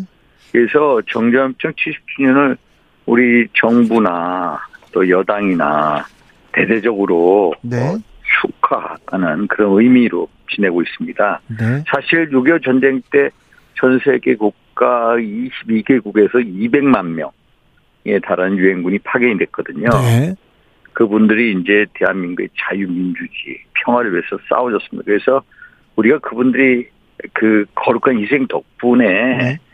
이제 자유를 지켜냈거든요. 그래서 오늘 아마 저녁 된가 부산에서 큰 행사가 있지 않습니까? 네. 유엔 참전의 날 정전협정 70주년 기념식이 대통령 부산에 부산 갔습니다. 예예 영화의 전단에서 이루어질 겁니다. 네. 그래서 우리 당 차원에서 신원식 의원이 이제 어, 대표 발의를 해서 어 이제 그 북한 핵 미사일 도발 중단해라. 네.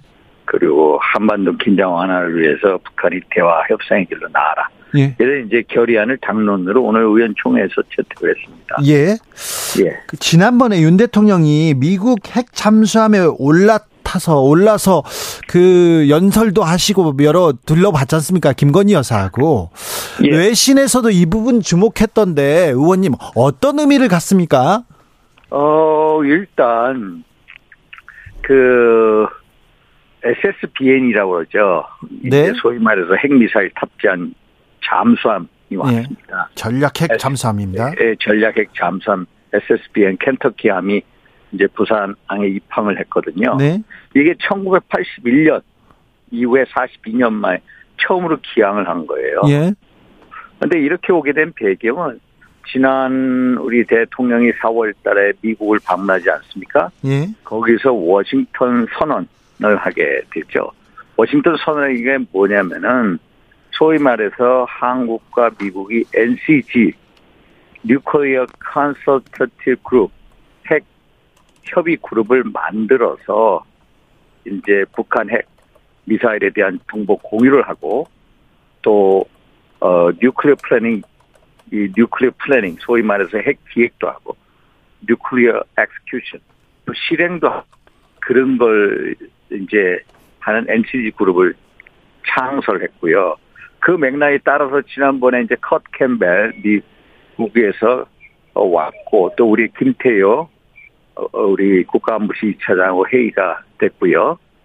첫 번째 회의를 했죠. 거기에 대통령 참석을 하셔서 모두 발언을 하셨고요. 또 워싱턴 선언에 보면은 미국의 전략 자산에 대해서 regular visibility 상시적인 네. 가시성을 enhance 높인다라고 돼 있어요. 알겠습니다. 의원님 영어를 너무 많이 쓰시니까요. 그러니까 상시적인 regular 네. visibility 상시적인 그 가시성을 네. 높이겠다. 예. 그런 차원에서 이제 SSBN 소위 말해 켄터키함이 왔습니다. 알겠습니다. 역시 외통위원장 출신은 다르시군요. 아, 예, 네. 아닙니다. 의원님, 그런데요. 예. 힘에 대해 힘에 의한 뭐 평화 얘기도 하고 아 계속해서 북한 북한 어 북한에 대해서 경고도 하고 훈련도 하고 다 좋은데요. 예. 정전협정 70주년이고 좀 남북 대화도 좀 시작했으면 하고 대화와 평화에 대한 메시지도 좀 나왔으면 좋겠어요. 윤 대통령한테도 이런 메시지가 없고요. 조 바이든 대통령한테도 전혀 없어요. 그 이제 평화는 소위 말해서 우리가 네? 그 윤석열 대통령이나 바이든 대통령의 평화에 대한 염원이 누구보다 강합니다. 그런데 현재 평화 구도를 깨는 쪽이 누구냐? 네. 북한입니다. 예. 북한이 계속해서 핵 미사일을 고도하고 있습니다. 예. 그게 한반도의 평화 안정을 해치는 거거든요. 예. 그거에 대하기 하기 위해서 우리는 한국은 한미 동맹을 강화하고 NCG 그룹을 만들고 또 소위 말해서 SSB의 핵 전략 잠수함이 핵 전략 자산이 한국에 올 수밖에 없습니다.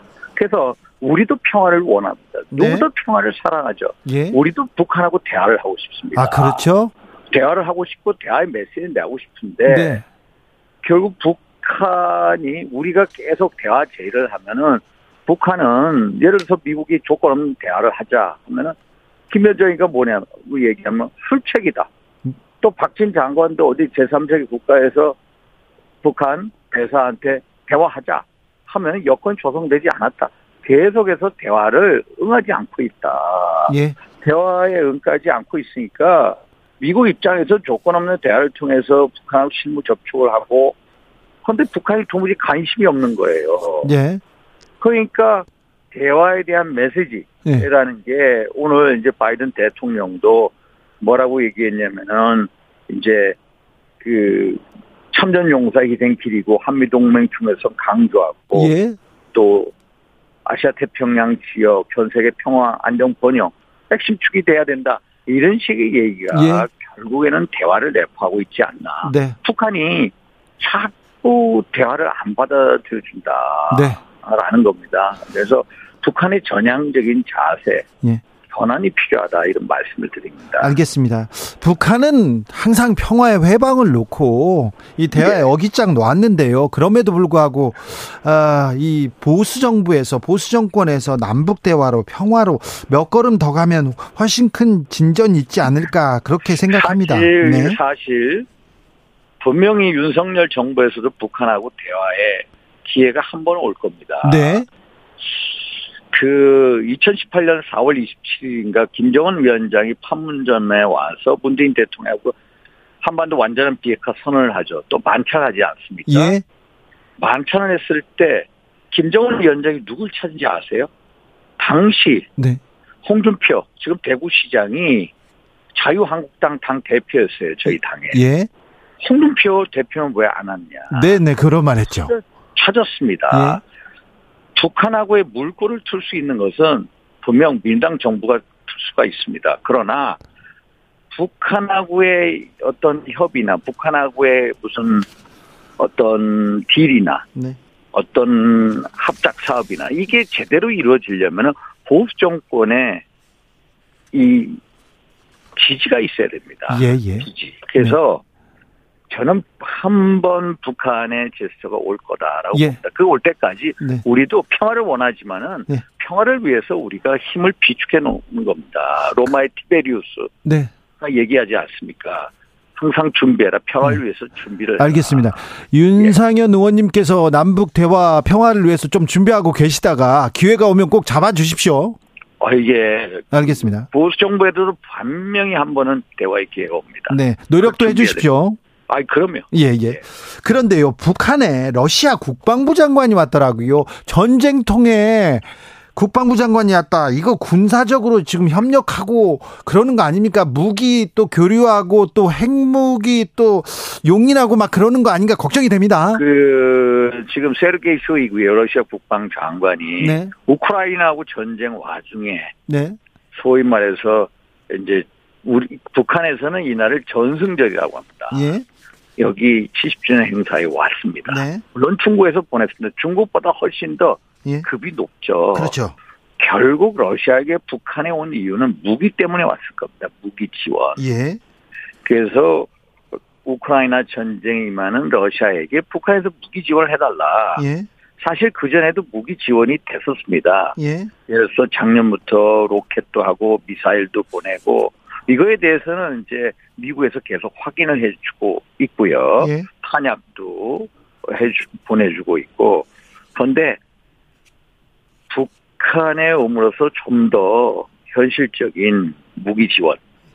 예, 그 대신에 북한에게는 뭐 뭔가 주, 석유도- 주겠죠. 석유도 에너지, 뭐 예를 들어서 곡식이라든지 에너, 석유 등 소위 말해서 에너지 지원을 해주고 그거에 대한 반대국으로 무기 지원을 해달라 이런 식의 딜을 하려 왔을 거라고 보고 있습니다. 핵무기 뭐 도와달라, 핵기술 달라 이렇게 하면 어떻게 해요? 그 북한은 핵 기술이 어느 정도 고도화돼 있습니다. 네. 지금 북한 핵이라는 것은 이미 여섯 차례 핵 실험을 해서 핵무기가 소양화, 경량화까지 와 있습니다. 네. 이제 7차 핵 실험을 통해서 아마 아마 7차 핵 실험을 한다면은 완전히 핵무기 소형화, 경량화 네. 단계에 대한 확실한 실험을 목표로 할 거고요. 네. 저는 그것보다는 미사일 기술 전술을 가장 위험스럽게 봅니다. 아, 그렇죠. 맞아요. 예, 지금 북한이 계속해서, 계속해서 미사일 쏴주잖아요. ICBM 예. 단거리 중거리 미사일은 전혀 문제가 없고요. 예를 예. 들어서 북한이 우리를 쏜다 하면은 예.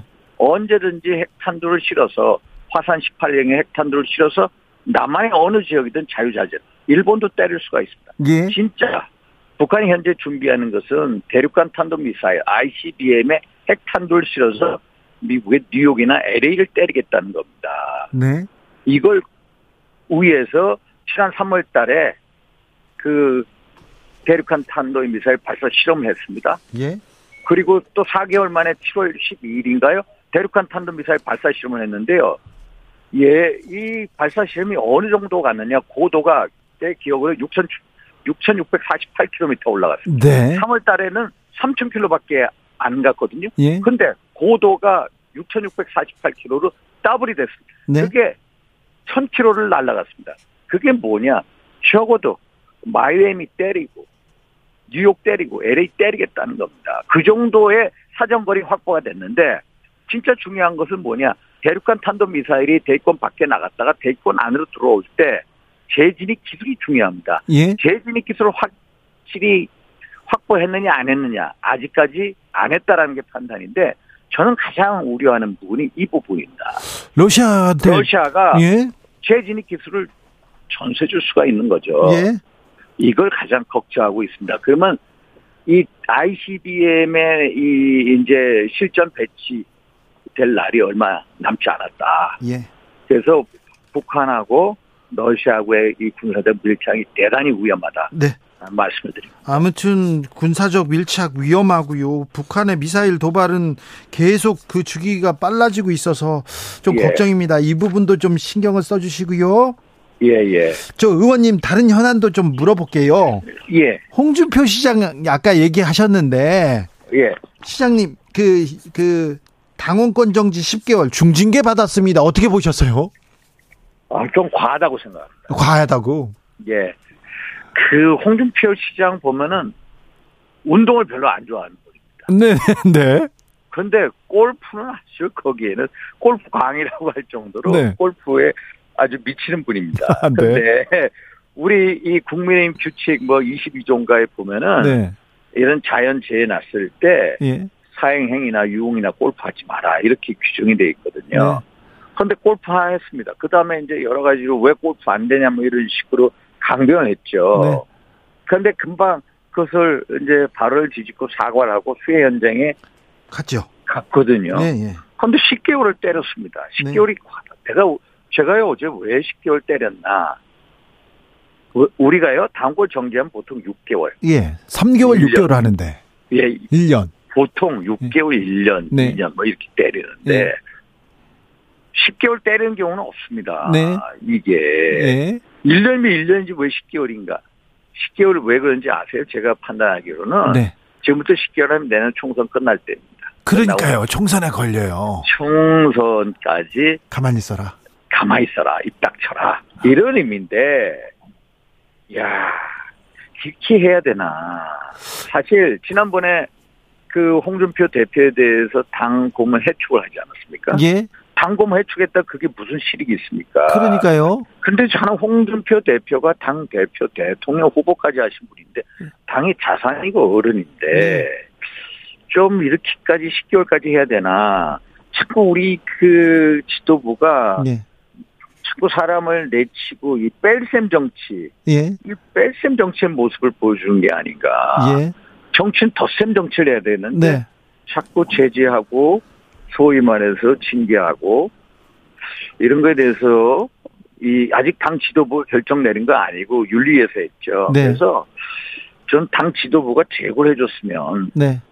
하는 그런 생각도 가지고 있습니다. 홍준표 시장은 뭐 내겐 3년이라는 시간이 있다. 아직 발언권 살아 있다 얘기하는데 오히려 홍준표 시장의 존재감을 키워주는 거 아닙니까? 어, 키워줄 수도 있죠. 그분은 더 당권 징계 뭐 10개월 했다고 해도 그게 기죽을 뿐도 아니고요. 네. 그분의 스타일상 예. 계속 계속 얘기할 뿐입니다. 예. 오늘도 그러지 않았습니까? 발언권 정치되지 않았다. 예. 신경 안 쓴다. 신경 안 그렇죠. 씁니다. 네. 예. 알겠습니다. 네. 저 의원님 예. 당의 중진이고요. 기둥이신데 예. 양평 고속도로 논란은 매듭 짓고 나가야 되는 거 아닙니까? 계속해서 이렇게 아, 지금 공- 정치적 공방으로 커지고만 있는데 이거 국토부 대통령실 국민의힘에서 정리하고 넘어가야 되는 거 아닙니까? 정리해야죠. 네. 이거 정리를 해야 되는데 일단은 여야 공방이 있죠. 예. 여야 공방이 있는데 사실 참 그 서울 양평 고속도로 종점이 양서면 원래 네. 원안이죠. 네. 거기서 대안인 강상면으로 바뀌었습니다. 예.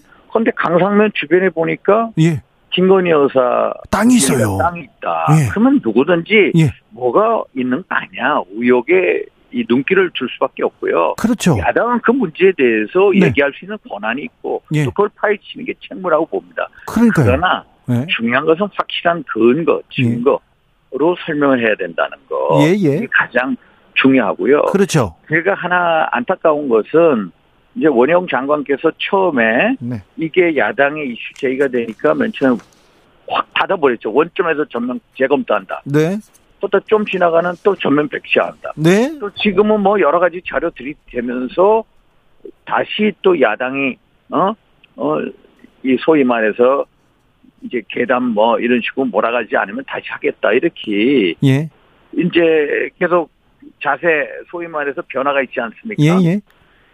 저는 안타까운 게 뭐냐면 그러면 애당초 장관께서 얘기를 했어야 되는 겁니다. 그렇죠. 해명을 하고 설명을 그래, 했으면. 예매 처음에 딱 나왔을 때 백지화가 아니라 예. 원전 재검토가 아니라 원전 재검토 백지화가 아니. 야 무슨 소리냐? 네. 강상명 종점 안은 2018년 이미 양평군에서 2030 기본 계획에 나와 있는 거고 네. 또 2021년 4월달 네. KDI가 예타 보고서를 채택했을 때 네.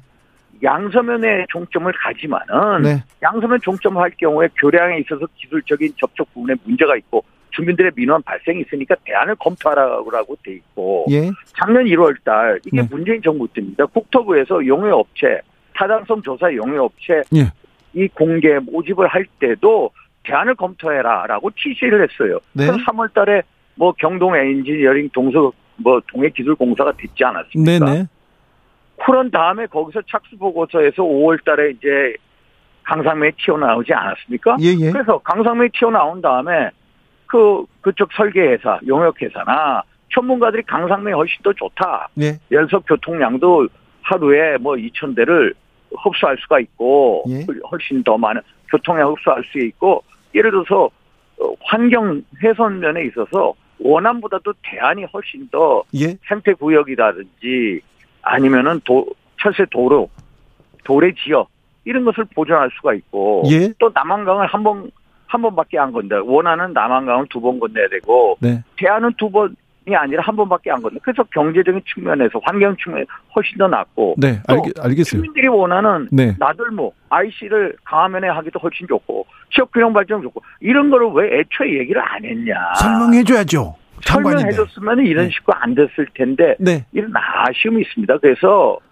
지금이라도 이 네. 문제를 가지고 결국은 네.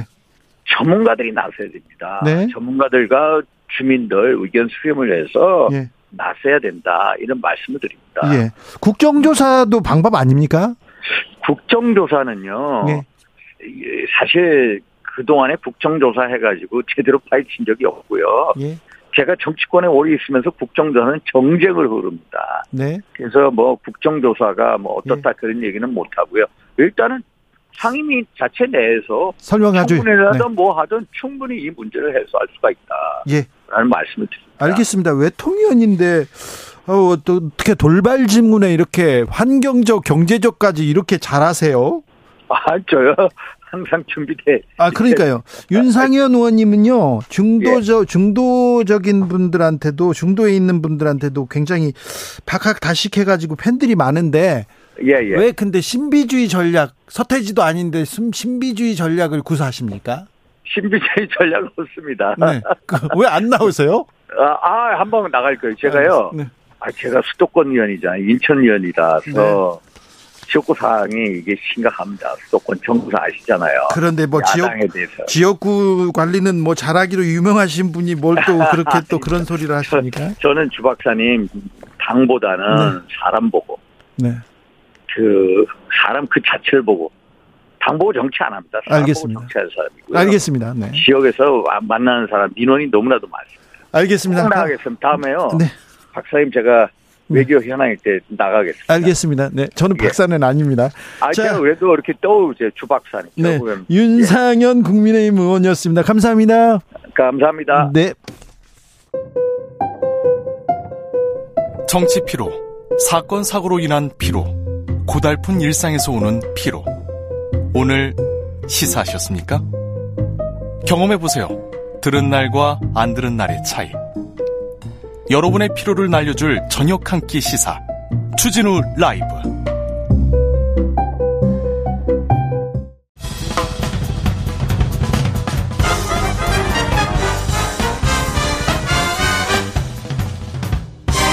훅 인터뷰.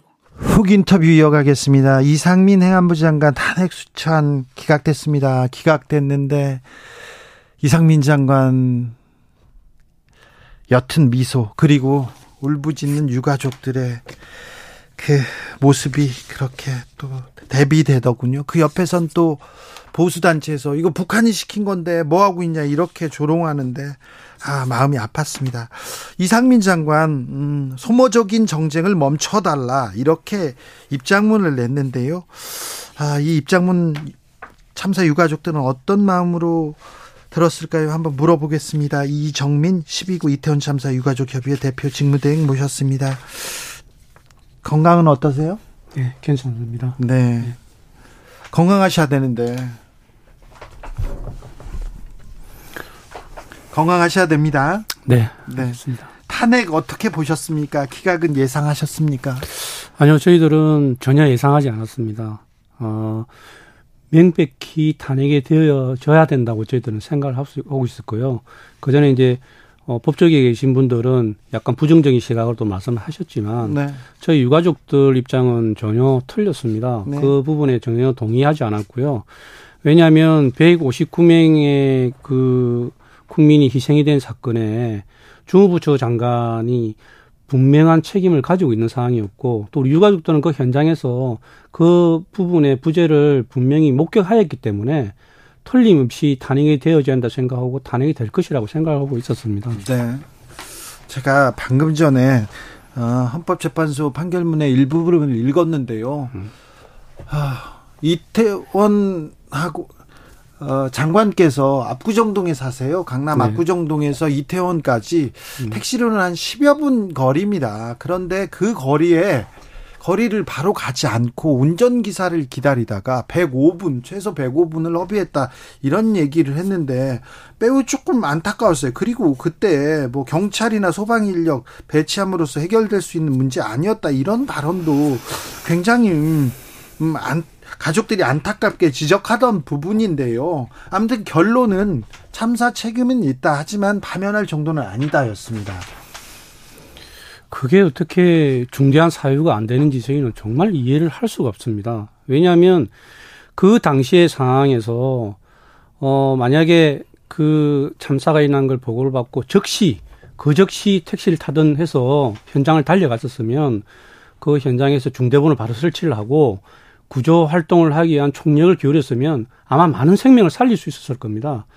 그런데 그렇게 많은 시간을 허비함으로 해가지고 사실 그때 맥이 뛰고 살아있던 아이들이 구조가 제대로 되지 않음으로 해가지고 그 차디찬 바닥에서 그냥 생명을 마감한 아이들이 많이 있거든요. 그런 중대한 일들을 일으키고도 아무런 책임이 없다. 그게 뭐 탄핵될 만한 사유가 아니다 그러면 도대체 어떤 부분이 탄핵이 되어질 상황인지 저는 묻지 않을 수가 없습니다. 자, 이상민 장관은 입장문을 통해서 유가족의 애도와 위로를 표했습니다. 그러면서 소모적인 정쟁은 멈춰야 한다 이렇게 말했는데 이 말은 어떻게 들으셨어요? 당연히 뭐 정쟁은 있어서는 안 되는 거겠죠. 이렇게 에, 국민의 측면을 가지고 정치권에서 정쟁화하면 안 됩니다. 그런데 사실 되짚어 보면 그런 정쟁을 어디서 누가 일으켰는지 다 확인이 될 수 있을 겁니다. 저희가 참사가 발생하고 난 뒤에 바로 저희가 들었던 이야기가 세월호의 길을 가지 말라느니 네. 뭐 이런 그 여당 정치권에서 계속 끊임없는 저희들한테 어 그런 약간 어 정치적인 이야기들을 메시지를 계속 보내왔었거든요. 네. 그리고 특히나 이번에 그 이상민 장관 탄핵 그 이제 이제 판결을 보면서도 정부에서 마치 기다렸다는 듯이 어 야당에 대해서 뭐 엄중 경고를 한다느니 뭐 이런 메시지를 계속 띄었지 않습니까? 근데 실질적으로 그런 이 이상민 장관의 탄핵에 대한 부분들은 우리 유가족들이 더 요청을 하고 네. 해야 된다고 했던 부분이기 때문에 이것을 더 이상 이야기한다는 것 자체가 정쟁으로 끌고 가는 겁니다. 탄핵 기각 이후에 이렇게 기자회견 하셨어요. 울부짖는 분들도 계셨습니다. 가족중 중에. 근데 그 옆에서 구구단체 그리고 유튜브들이 유튜버들이 이태원 참사 북한 짓이다, 북한의 소행이다 이런 발언을 하더라고요. 네. 어떻게 들으셨습니까? 아, 참 정말 어처구니가 없었는데요. 만약에 북한의 소행으로 우리나라 국민이 159명이 사망을 했었으면 그거는 전쟁이 날 일입니다. 절대 용납해서는 안 되는 거죠. 나라가 가만히 있으면 안 되죠. 네. 국가가 가만히 있으면. 근데 왜 정부는 가만히 있습니까? 아무런 메시지를 보내지 않고 있습니까? 그렇게 앞뒤가 안 맞는 어, 은행 불이치하는 이런 이야기들을 계속 그 거구 유튜브들은 하고 있다는 게 지금 이태원 네. 참사 유가족들을 따라다니면서도 아직도 그렇습니까? 그렇게 계속 어 저희들을 쫓아다니고 그 분향소도 쫓아와서 네. 그런 식의 이야기를 하고 뭐 술 먹고 어 죽었는데 왜 이러고 있냐는 이런 이야기도 하고 계속 끊임없는 이차가적인 발언들을 많이 해가지고 가족들이 굉장히 힘들어하고 있습니다. 네. 아버님 오- 최근에 오송 지하차도 침수 사고가 있었습니다. 네네. 어떻게 보셨어요? 어, 제가 오늘 오송 지하 참사의 그 분향소를 찾아가서 예. 분향도 하고 그, 그 유가족 분들도 만났습니다. 근데 저희가, 저희 이태원 참사 유가족들이 가장 가슴 아프게 생각하는 것들이 너무나 똑같다는 것이었습니다. 예. 우리랑 참사가, 참사가 일어나기 전, 예. 후, 조치상 모든 것들이 너무 우리와 판박이처럼 똑같았고 거의 대자뷰를 보는 같은 그런 느낌이 들었습니다. 그래서 너무 가슴 아프고 또 그분들이 느꼈을 그런 감정들이 고스란히 저희한테 넘어왔기 때문에 네. 어떻게 하면 이분들을 좀더 어, 위로해주고 또 어, 힘들지 않게 해야 될까에 대한 그런 고민들을 많이 하고 있습니다. 아니 12구 이태원 참사에서 배웠어야죠. 그때 상황을 봤으면 좀 나아졌어야죠. 대처했어야죠. 어떻게 똑같습니까? 아직도 반박이라니 하이라이트님께서 국민들 생명과 안전 지켜달라고 우리가 세금 내는 거 아닌가요? 왜 책임지는 사람이 왜 책임지는 사람이 아무도 없나요? 얘기합니다. 근데 하나 좀 다른 게요. 이태원 참사가 나고 나서는요. 검찰에서 수사 나서달라 이렇게 어, 유가족들이 주장했었어요. 그랬더니 한동훈 장관께서 검찰이 대형 참사 수사를 맡기 힘들다. 검수완박 때문에 못한다. 이렇게 얘기했는데 지금 오송 지하차도 참사에 대해서는 검찰이 전면적인 수사를 하고 있습니다. 이 부분은 어떻게 보셨어요? 그때 저희가 참사가 발생됐을 때 그 정부나 한동훈 장관의 행태는 검수완박을 비판하기 위한 그런 형태의 이야기를 한, 한 것이라고 저는 생각을 하고 있습니다. 그래서 뭐 검찰이 이런 대참사를 막기가 힘들다. 그래서 경찰이 해야 된다. 마치 이제 검수완박을 예. 비판하기 위해서 그런 이야기를 했었고 이번 이번 같은 경우는 이게 실질적으로 이 이제 자연재해라는 부분을 가지고 있기 때문에 또 어, 경찰 실무진들의 어떤 이제 문제를 적극적으로 드러내기 위해서 네. 그래서 검찰에서 나선다라고 저희는 판단을 하고 있습니다. 그래요. 예. 이번에는 네. 자, 아무래도 이렇게 됐습니다. 현재까지, 현재까지 이제 일단락이 됐습니다.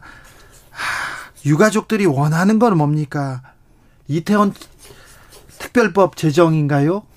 그렇습니다. 지금 이제 저희가 어 이번 이상민 장관 탄핵 기각을 보면서 예. 어 정말 어 이제 이 우리나라의 법도 약자인 국민을 보호해주지 못하는구나 하는 그런 참담한 심정을 가졌기 때문에 이제 기존의 법 체계에서는 우리가 할 수 있는 게 아무것도 없습니다. 그래서 어 특별법을 통해서 꼭 이 부분에 대한 조사를 해서 예. 그 책임자들에 대해서 정확한 잘못과 그런 부분들을 틀림없이 밝혀내어서 예. 어 이번에 이렇게 헌재에서 판결한 부분이 뭐 왜 이렇게 잘못되었는가를 꼭 어, 국민들 앞에 네. 에, 그 밝히려고 생각을 하고 있습니다. 자, 뭐 조롱하고 왜 지금 아직도 왜 책임을 추궁하느냐 그렇게 묻는 사람이 아, 극히 일부고요. 거의 대다수의 국민들은 응원하고 지지하고 또 미안해합니다. 그건 아시죠? 네 네. 네. 빨리 정치권에서 좀 숙제를 좀 풀어줬으면 좋겠는데 정치권의 마지막으로 한마디 해주십시오. 어, 아까도 말씀 주셨다시피 제발 이런 부분을 좀 정쟁으로 끌고 가지 말고 진솔하게 국민의 생명과 안전, 그 국민의 삶을 네. 어떻게 하면 어, 보듬어 줄 수 있을까라는 고민을 정치권에서 좀 해줬으면 좋겠습니다. 그래야만 이태원 참사나 또 이번에 오송 참사 같은 그런 불행한 사태 상황들이 발생이 되지 않고 네. 국민들이 정부를 믿고 살아갈 수 있는 그런 대한민국이 되었으면 좋겠습니다. 네. 정치인들이 공직자들이 왜 그 자리에 있는데 왜 하, 이런 일을 돌보지 않는지 막 막으려고 노력하지 않는지 직접 당해보니까 너무 가슴이 아프시죠. 아, 너무 참담합니다. 네. 책임지는 사람이 없어요. 그렇습 그러니까요. 사실은 이런 부분들은 어 어떤 법리적인 해석보다는 네. 정말로 도의적이고 정치적이고 그 자리가 네. 얼마나 무거운 자리인가를 인지를 하고 거기에 대해서 국민한테 책임을 지는 그런 모습들을 보여줘야 신뢰가 가는데 그런 모습이 전혀 없습니다. 이태원 참사 유가족의 이야기 들어봤습니다. 이정민 12구 이태원 참사 유가족 협의회 대표 직무대행이었습니다. 감사합니다. 네, 고맙습니다. 교통정보센터 다녀오겠습니다. 김유라 씨.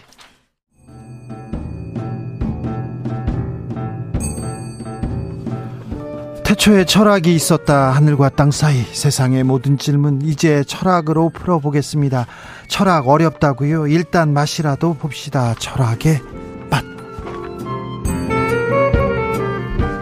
정치 철학자 김만곤 박사 오셨습니다. 예, 안녕하십니까. 조영군 소셜랩 접경지대 소장 오셨습니다. 예, 안녕하십니까. 네. 두 철학자들이 필요했습니다. 아, 이 얘기 해야 되겠습니다. 네. 교권 침해. 아, 서초구 서희초등학교에서 아, 선생님 한 분이 꽃다운 선생님 한 분이 스스로 스스로 목숨을 끊는 그런 일이 있었습니다. 네. 참 그냥 그냥 이대로 둘 수는 없는 것 같습니다. 이제는 뭐라도 좀 해야 될 것 같습니다.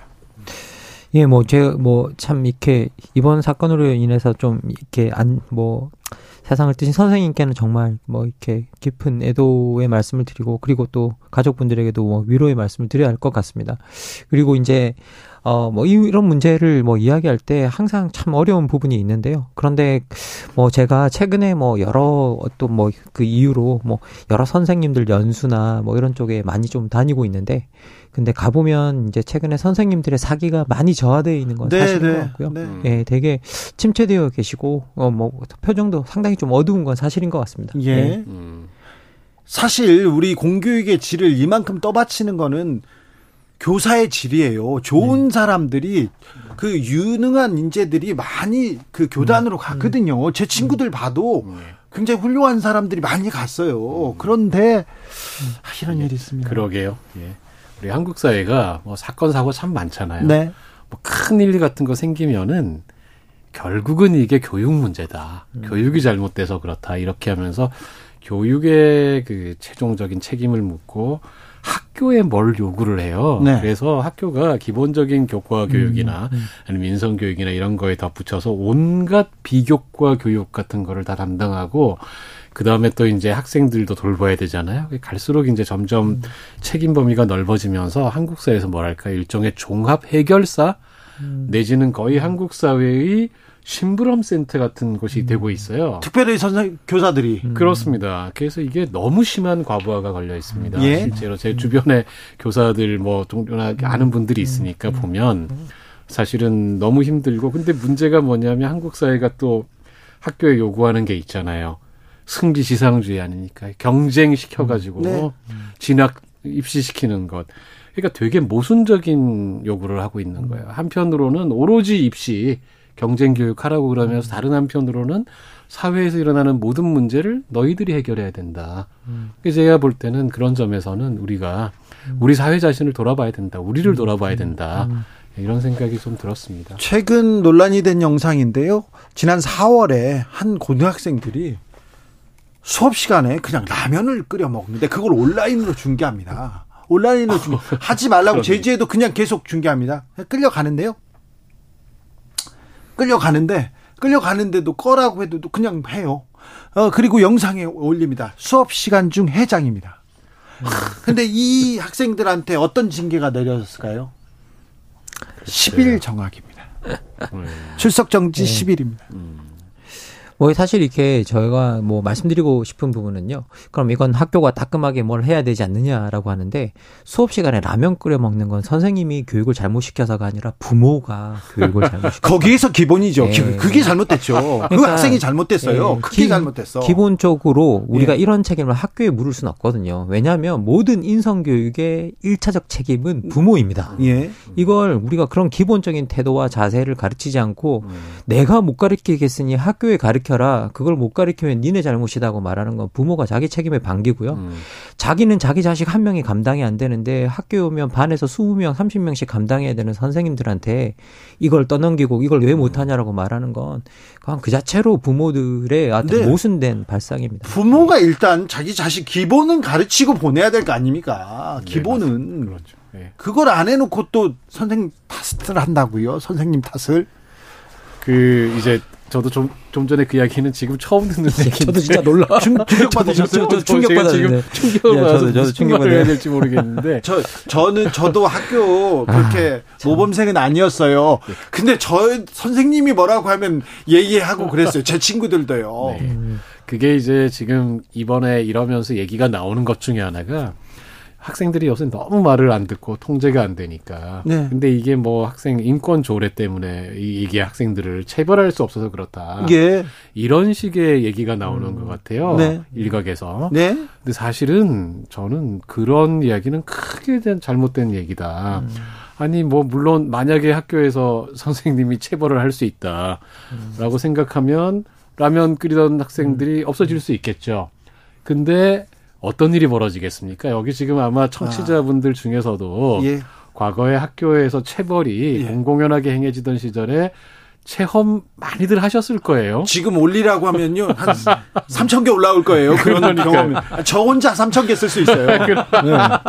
저는 엉덩이가 터진 상태로 고등학교를 몇 달 동안 지내, 지내고 전, 그랬거든요. 전 3천 개는 못 게인데 한 말이에요. 2천 개는 쓸 수 있어요. 그러니까 모든 사람들이 그러니까 지금 아마 여기 아마 다들 지금 네. 막 지금 아마 방송 나오시면 네. 다 지금 얘기가 끝이 안 날 거예요. 그래서 저는 이런 식의 과거 회귀 지향, 예. 옛날이 좋았다식 이건 절대 옳지 않다. 아 그렇죠. 예, 옳지 않고 게다가 지금 제가 이것 때문에 찾아봤는데 학생 인권 조례가 정말 교권 침해의 근본 원인이다. 네. 라고 한다면 학생 인권 침해 조례가 저기 학생 인권 조례가 지금 각 교육청별로 다 있는 게 아니거든요. 예? 여섯 개밖에 없어요. 있는 곳과 없는 곳 여섯 군데 있는데 여기 사이가 비교해 보면 될 거 아니에요. 예. 어디가 교권 침해 사례가 많은가. 예. 여기에 대해서 지금 구분이 안 돼 없어요. 구분이 예. 구분할 수 없어요. 아 이게 지금 네. 가장 최근에 통계로 나오는 네. 거는 2016년과 2019년 사이에 네. 이거에 대해서 조사된 게 있더라고요. 어, 예. 예, 조사된 게 있어서 보면 오히려 학생 인권 조례가 만들어진 곳이 교권 침해 사례가 오히려 줄고 저 오히려 줄었어요? 예, 줄었습니다. 아, 그리고 반대로 교권 침해 아, 저기 학생 인권 조례가 없는 데서 교권 침해 사례가 더 늘었어요. 음. 이 통계 사례에서는 그 전수 조사입니다. 예, 교육청이 갖고 있는 통계인데 네.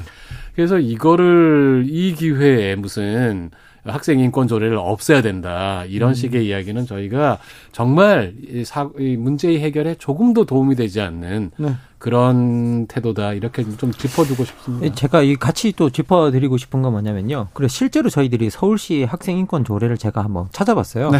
그리고 이제 이게 그리고 이제 더 이게 다 이제 각 인권 조례가 있는 곳이 사실 내용이 항목이 좀 다르고 좀 뭐 그래서 그러지 뭐 조가 다르고 그래서 내용은 좀 비슷비슷하거든요. 근데 여기 책무 부분에 보면 명확하게 뭐라고 담겨 있냐면 4조에 학생은 인권을 학습하고 자신의 인권을 스스로 보호하며 교사 및 다른 학생 등 다른 사람의 인권을 침해해서는 안 된다라고 써 있어요. 아 그래요? 네. 그리고 학생은 학교의 교육에 협력하고 학생의 참여하에 정해진 학교 규범을 존중하여야 한다고 명확하게 박혀 있어요. 아 그렇군요. 그럼 예. 일부 정치인들이 학생의 인권만 얘기하지 책임은 전혀 적지 않았다. 미국하고 다르다. 이게 사실과 좀 다르군요. 사실과 좀 다른 게 아니라 아예 다른 거죠. 많이 다른 거죠. 네? 많이 다른. 아 그런데요. 그렇죠. 학생 인권을 강조하자는 건데 그렇다고 해서 교사의 인권은 차별하자. 이건 뭐 이거는 말이 안 되지 않습니까? 당연하죠. 네네. 근데 지금 사실 정말 교사들, 우리 선생님들에게 필요한 게 뭘까? 체벌할 수 있는 권력이 필요한 게 아니고 노동자로서 교사로서 교사의 권리를 지킬 수 있는 그런 방안이 필요한 거고 또 하나는 교사로서의 권위를 보장받을 수 있는 구체적인 방안들이거든요. 그렇죠. 예, 그러니까 예를 들면 지금 아까 시작할 때 진행자께서 말씀하셨지만 우리 학부모 저기 교사들이 사실 학부모들의 민원에 24시간 개인적으로 직접 노출돼 있잖아요. 네네. 이게 많은 선생님들이 밤에도 막 카톡 문자 받고 계속해서 우리 아이 어떻게 뭐가 문제가 있다 이런 거 어떤 학부모들은 자기 아이를 맡겨놓고 욕설을 합니다. 그리고 협박을 합니다. 그런데 직접적으로 하는데 사실 그런데 이럴 때 교장은 뭐 합니까? 그리고. 교육청은 뭐 합니까? 그러니까 이런 것들은 사실은 관리자께서 예. 교장과 교감 포함해서 관리자들께서 학부모들의 민원을 규율 있게 예. 그냥 수시로 24시간 언제든지 할 수 있는 그런 게 아니라 절차를 밟고 예. 시간 약속을 잡고 만약에 겨- 해당 교사 담임 선생님이라든지 교사와 직접적인 예, 대화가 필요하다라고 할 때는 교장의 입회하에 예.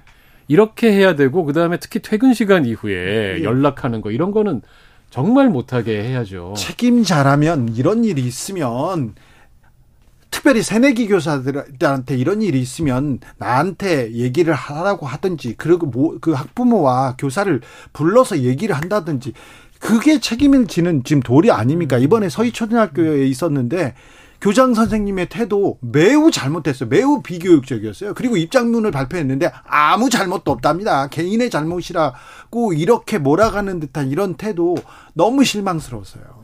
뭐 사실 이렇게 저희들이 최악의 책임자들이 야 말썽 안 나는 게 제일 좋은 거야라고 말하는 이제 거죠. 그리고 말썽 안 난다라는 뜻이 뭐냐면 나한테 민원이 안 들어온다는 뜻이거든요. 아이고. 그러니까 나한테 민원이 안 들어오게 니네들이 알아서 해결해라라고 그걸 이제 그렇게 말하는 이제 지금 뭐 어떻게 보면 상급자들이 최악의 상급자들이고요. 그러다 보니까 그런 상급자들을 뭐 특히 이제 그 교육계에 있게 되면 뭐 더 큰 문제가 생기는 것 같습니다. 특히 지금 현재 이제 생각해 보면 교사들 같은 경우에는 만약에 담임이라도 맡게 되면 바로 20개 정도의 라인이 열리는 거거든요. 최소한 20개 정도의 라인이 부모들과 열리는 거죠. 그리고 그 20개 라인 정도 라인을 다 어떻게 보면 일일이 다 담당해야 되고요. 여러분 생각해 보세요. 여러분이 업무로 20명한테 계속 민원을 받아요. 예? 그리고 그 가능성이 내내 열려 있어요. 여러분 네. 그걸 감당하시겠습니까? 그리고 매일 사건이 발생합니다. 예. 저학년 같은 경우는요, 그 저학년 학생들을 그 학부모한테 인계해 줍니다. 근데 학부모님이 오늘은 차가 늦어, 늦어, 막혀요. 그래서 못 가는, 못 오는 거예요. 아, 오늘은 급한 일이 있어서 못 가는 거예요. 그러면은 아이를 데리고 거기에 서 있어요. 근데 이런 거는 그냥 단순한 일이지, 거기서 악성 민원이 들어오는데, 이걸 어떻게 해야 되는지, 이원택님께서 가정에서는 자녀의 마음을 읽어주고 학교에서는 원칙을 가르쳐야 합니다. 가정에서 못하는 것을 학교에서 해주기를 바라는 것도 안 됩니다. 학교에서 원칙을 배워야 세상에 나와도 적응할 수가 있겠죠. 그런데 교사들이 서희초등학교를 그, 그 교사를 애도하면서 나도 그랬어요. 나도 이런 생각했는데 너무 미안해요 하면서 검은색 리본을 이렇게 그 프로필 사진에다 올렸어요. 그런데 그거 좀 내려주세요. 아이 교육상 안 좋습니다. 이 얘기를 받는 선생님들 이 태도에 대해서는 어떻게 봐야 됩니까? 예, 뭐 저기야 이게 그 우리 학부모님들, 우리 부모님들의 이제 마음상의 통계를 우리가 보여주는 그게 하나 있는데요. 실제로 우리 서울 그 대학교에서 2015년에 사회발전연구소에서 한국의 관용성 조사를 할때 네. 자녀에게 가르칠 만한 내용을 묻고 독립성, 뭐 성, 성실성, 절약 이렇게 해서 한 11개 정도 항- 항목을 주고 복수로 선택하겠어요. 그런데 관용성과 타인 존중을 한 번이라도 꼽은 사람이 45.3%밖에 되지 않았습니다. 음. 그게 지금 현재 우리가 학부모가 되었을 때의 마음가짐입니다. 그러면 선생님들 같은 경우는 시달리게 돼 있는 거예요. 절반 이상이 타인 존중을 안 가르치겠다라고 이야기를 하고 있잖아요. 사실은 이게 이제 조금 올라가서 이 사태의 원인을 좀 생각을 해보면 에, 교육이 상품으로 간주되고 있기 때문이거든요. 네. 우리 학부모님들이 사실은 이제 그 상품을 구매하는 소비자인 거예요. 근데 우리가 한국 사회에 또 유명한 말이 있지 않습니까? 소비자가 왕이다. 네. 이게 이제 김용삼 정부 때 사실은 시작된 교육 개혁의 기조가 그 이후에 정권이 바뀌면서 조금씩 달라지긴 해도 큰 틀에서는 바뀌지 않았습니다. 이게 이제 530 교육 개혁이라고 하는 것인데 이게 기본적인 기조가 수익자 부담 원칙이거든요.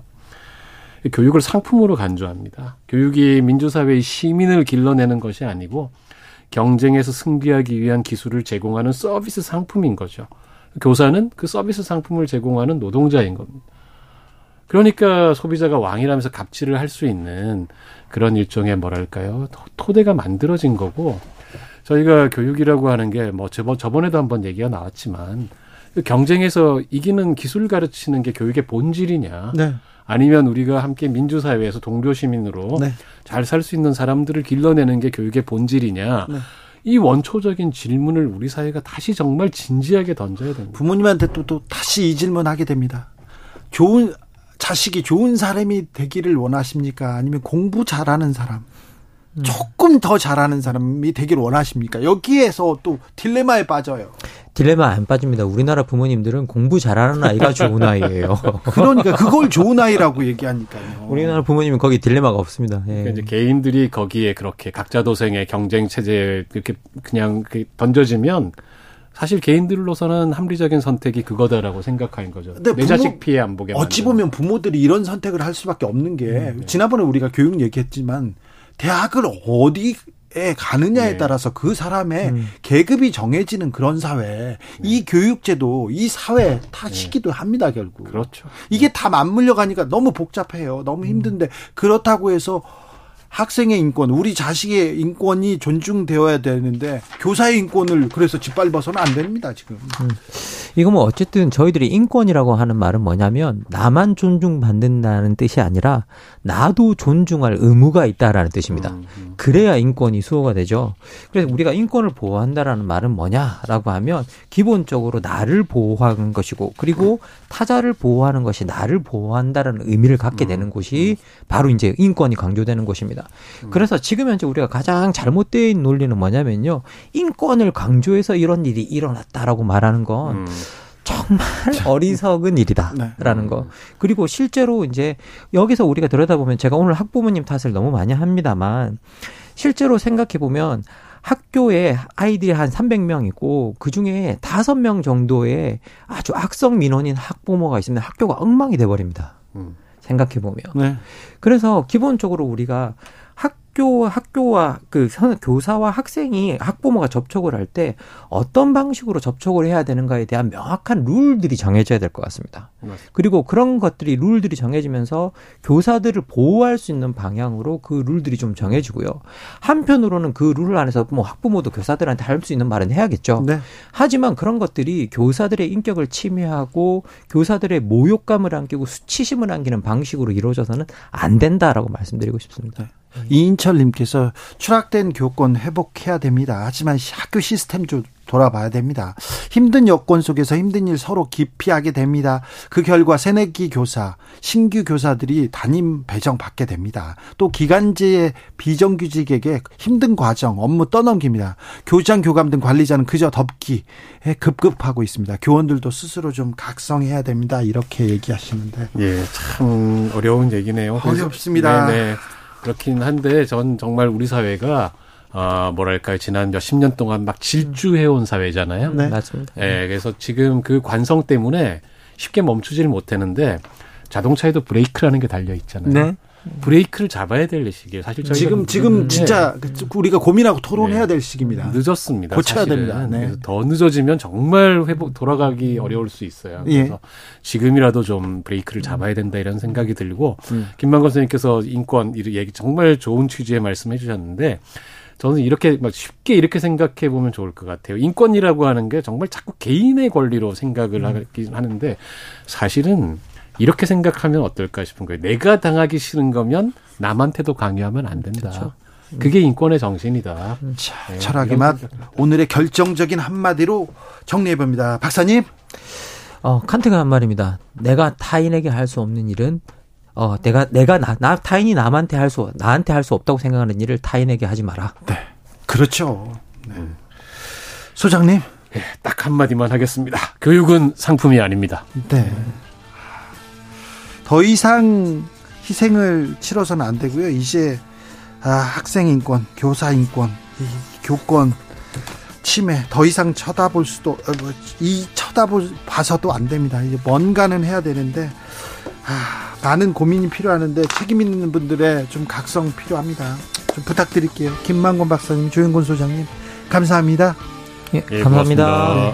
이제 가세요. 저는 내일 올게요. 주진우였습니다.